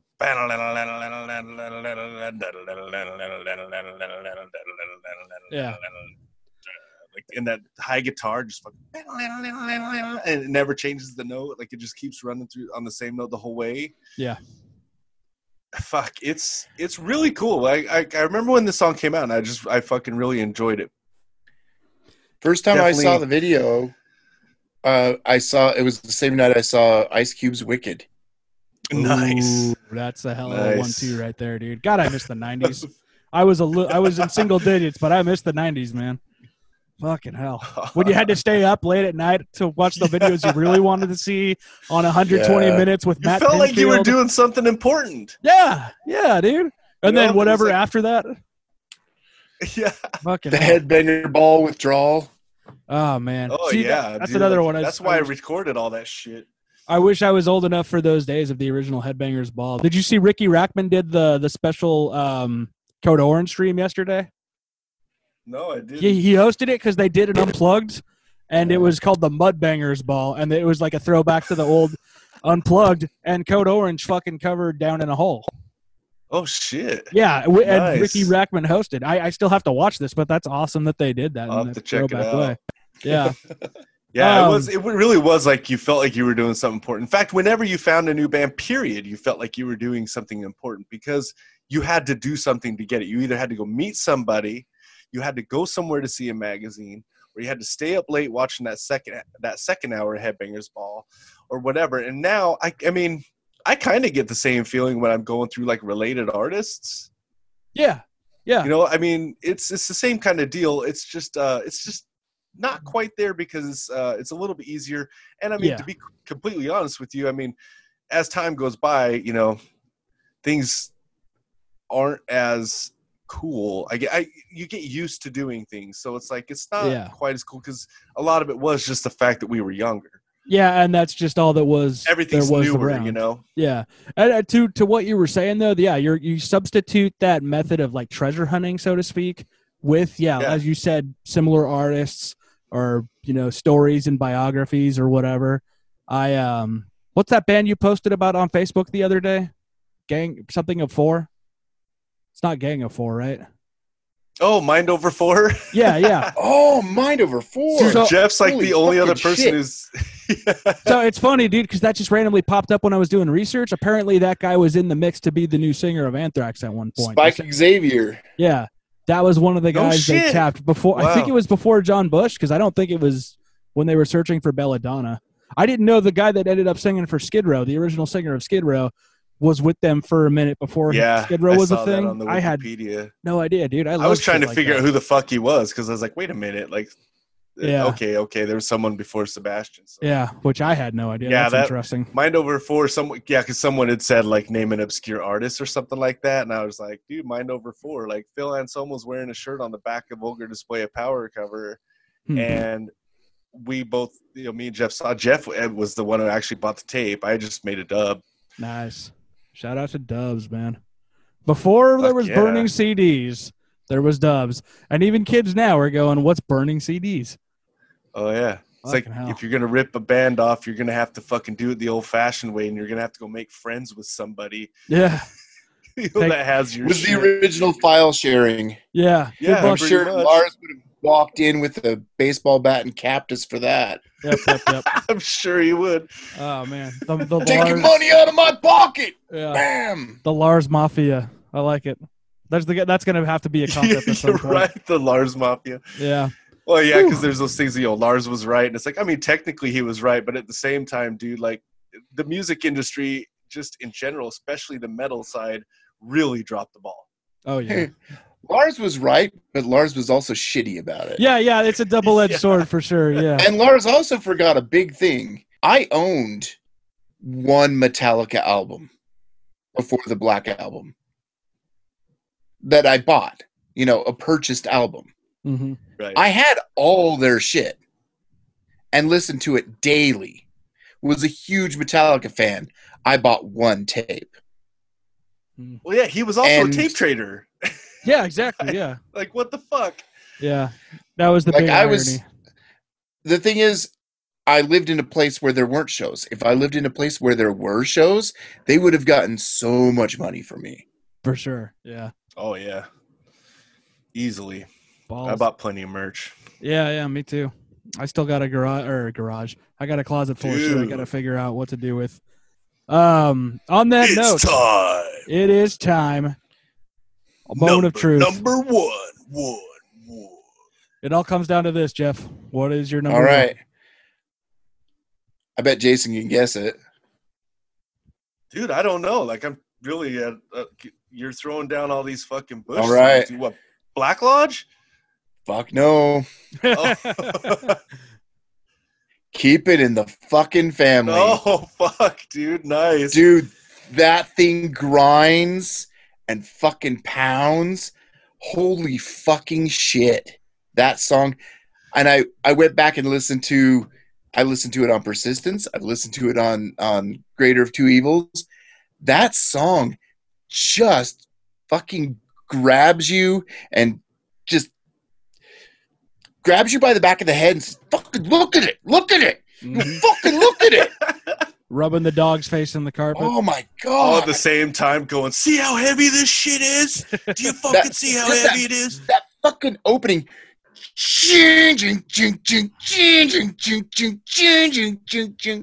and then the drums kick in. Yeah, the fucking I'm just like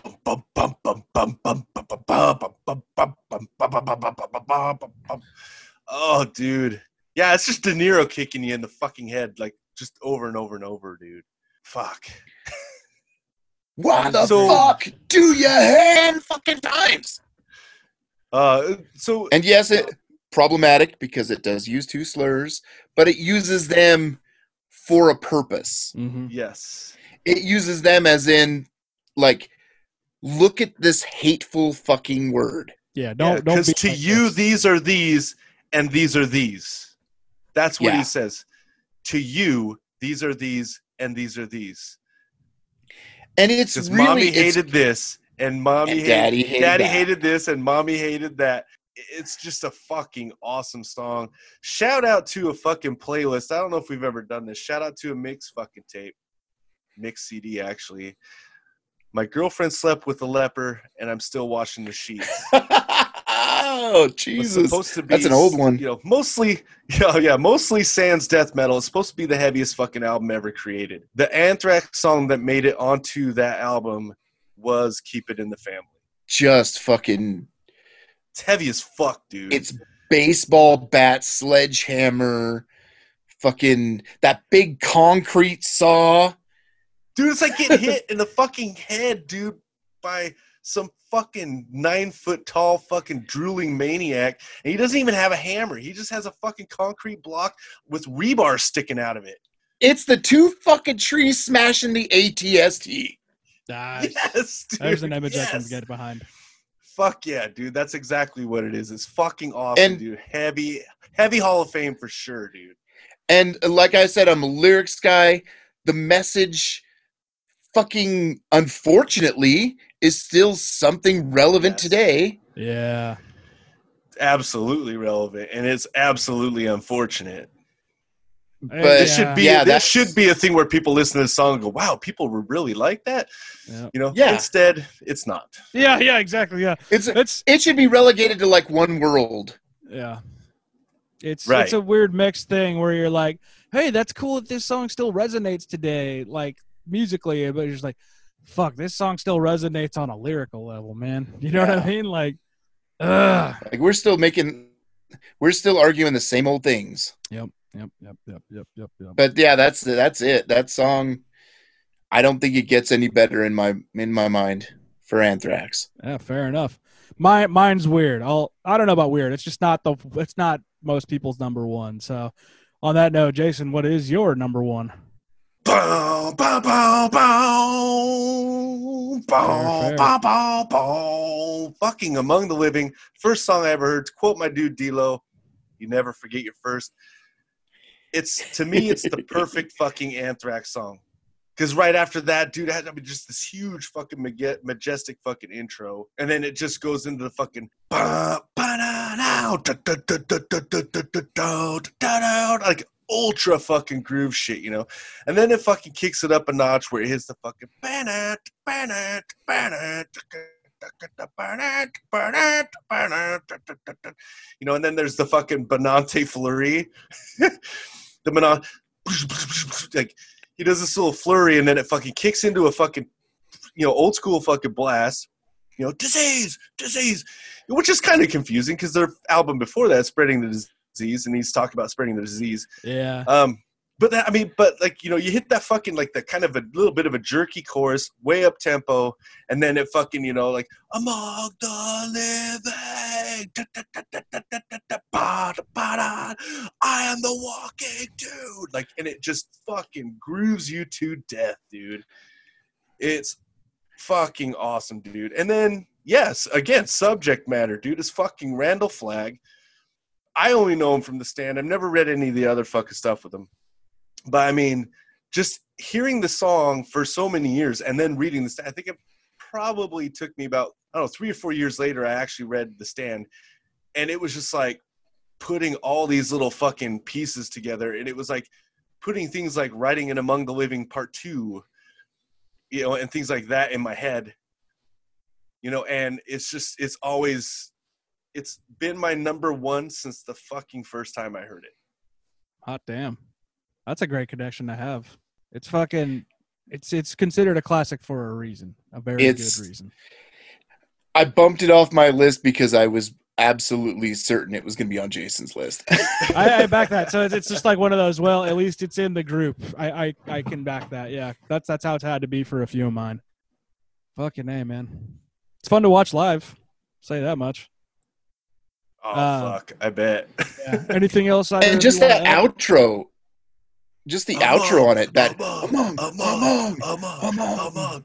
Yeah, dude, it's fucking so good. Oh my god, I everything about it is just awesome, dude. Like the you know the fucking the the bridge, dude, where fucking Benante's just humming those fucking kicks, where he's like, "He's seeing, he's calling, his legacy sporting." Like, I mean, Benante's cooking on that motherfucker, dude. Like, big time. Lars don't do shit like that. Yeah. Sorry, Lars. Twice. Fucking Lars. Yep, yep, Just yep, kidding. yep. I don't. I got Oh, no beef with Lars. honestly, of the big four, Benante is the tops on the drums. Yeah, yeah. Period. Mhm. Balls. Are we at that point? Is it down to me now? Down to yes. Sick, sick.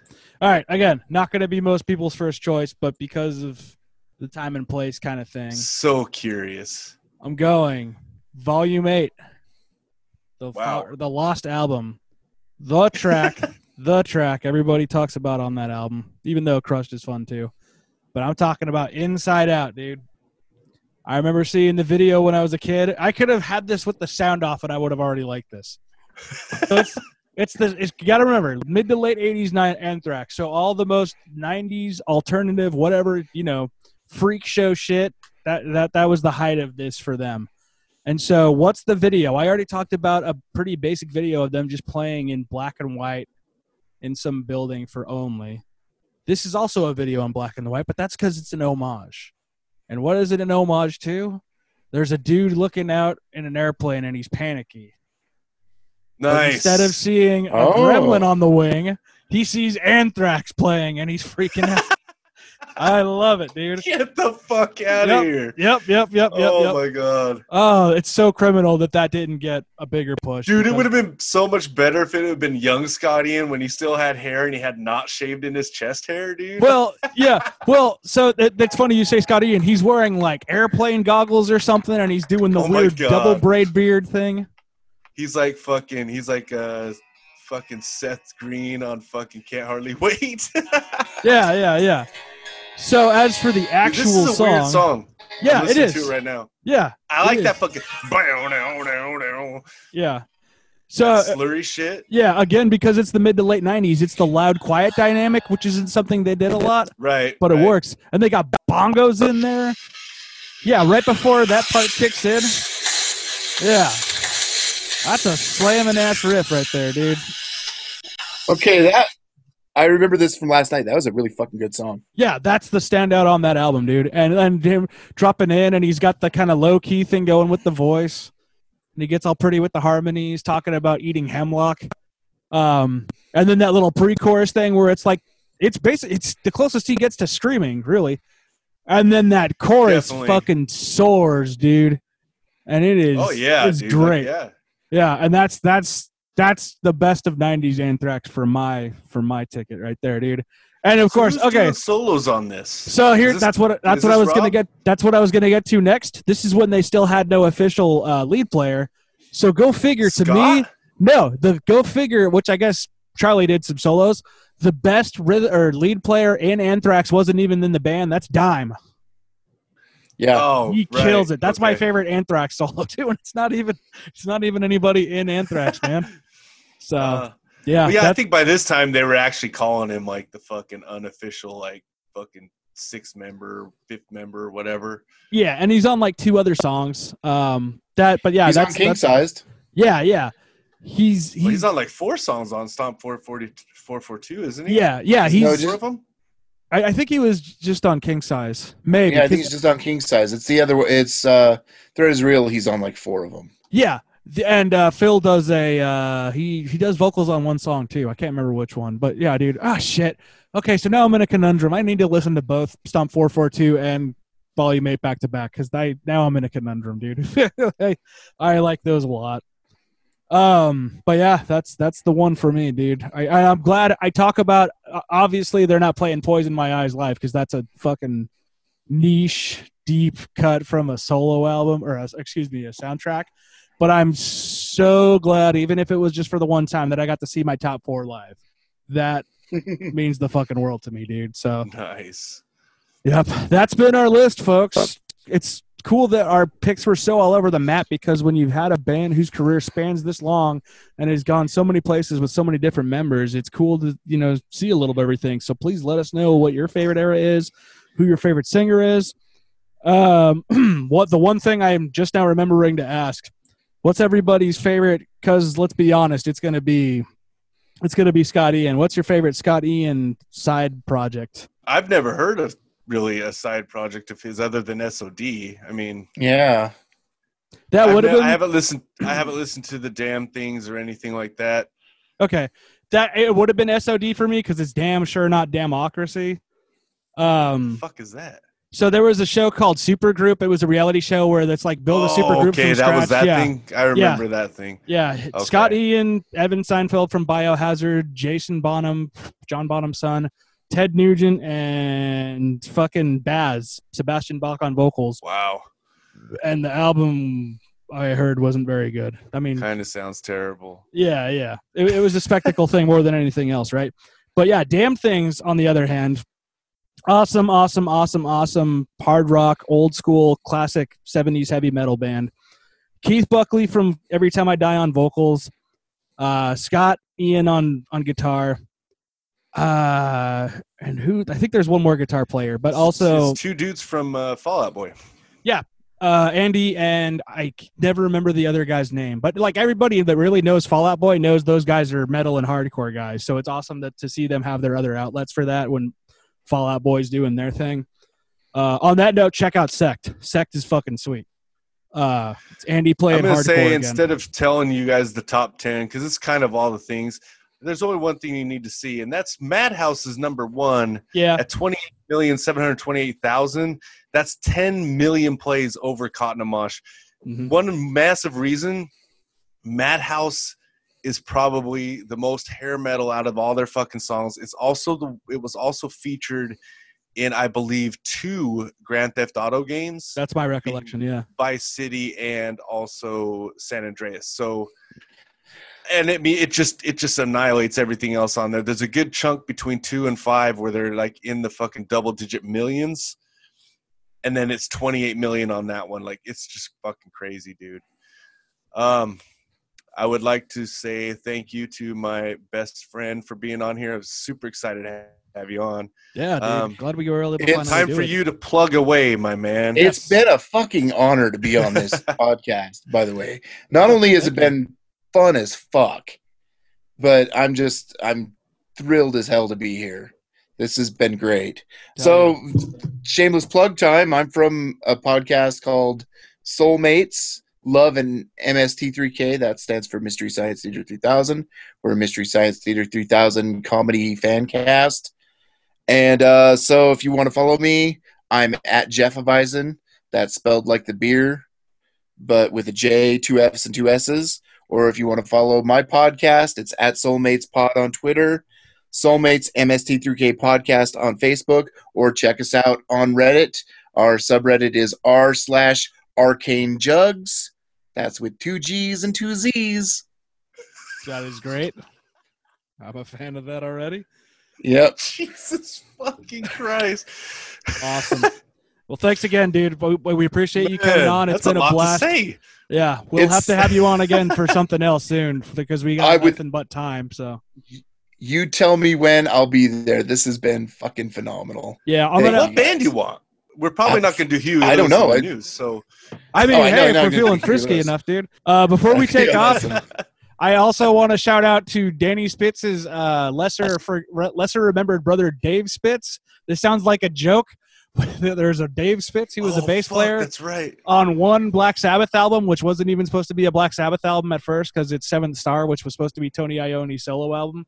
And he's credited Yes. on Eternal Idol, but he didn't play. So I just like that little trivia that Dave Spitz is a thing. You know, Danny Danny Spitz brother. He's the the Frank Stallone of of the the metal world. Dude, welcome to the We Hate Danny Spitz podcast. Uh, what's Dude. that? Yeah, we don't even hate him. It's just it's funny. No, it's fun to fuck with him, but yeah, we're just today we're just busting Dan Spitz balls. Yep.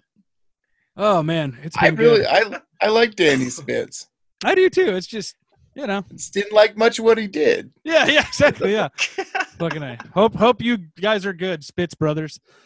Oh man, it's been good. Until then, that's been Jeff. Thanks again. That's been Jason. I'm Dave. See you soon. Like, rate, review, subscribe, say hi to us. But until then, eat your veggies. Fuck your prayers and nice fucking life. See you then. Later.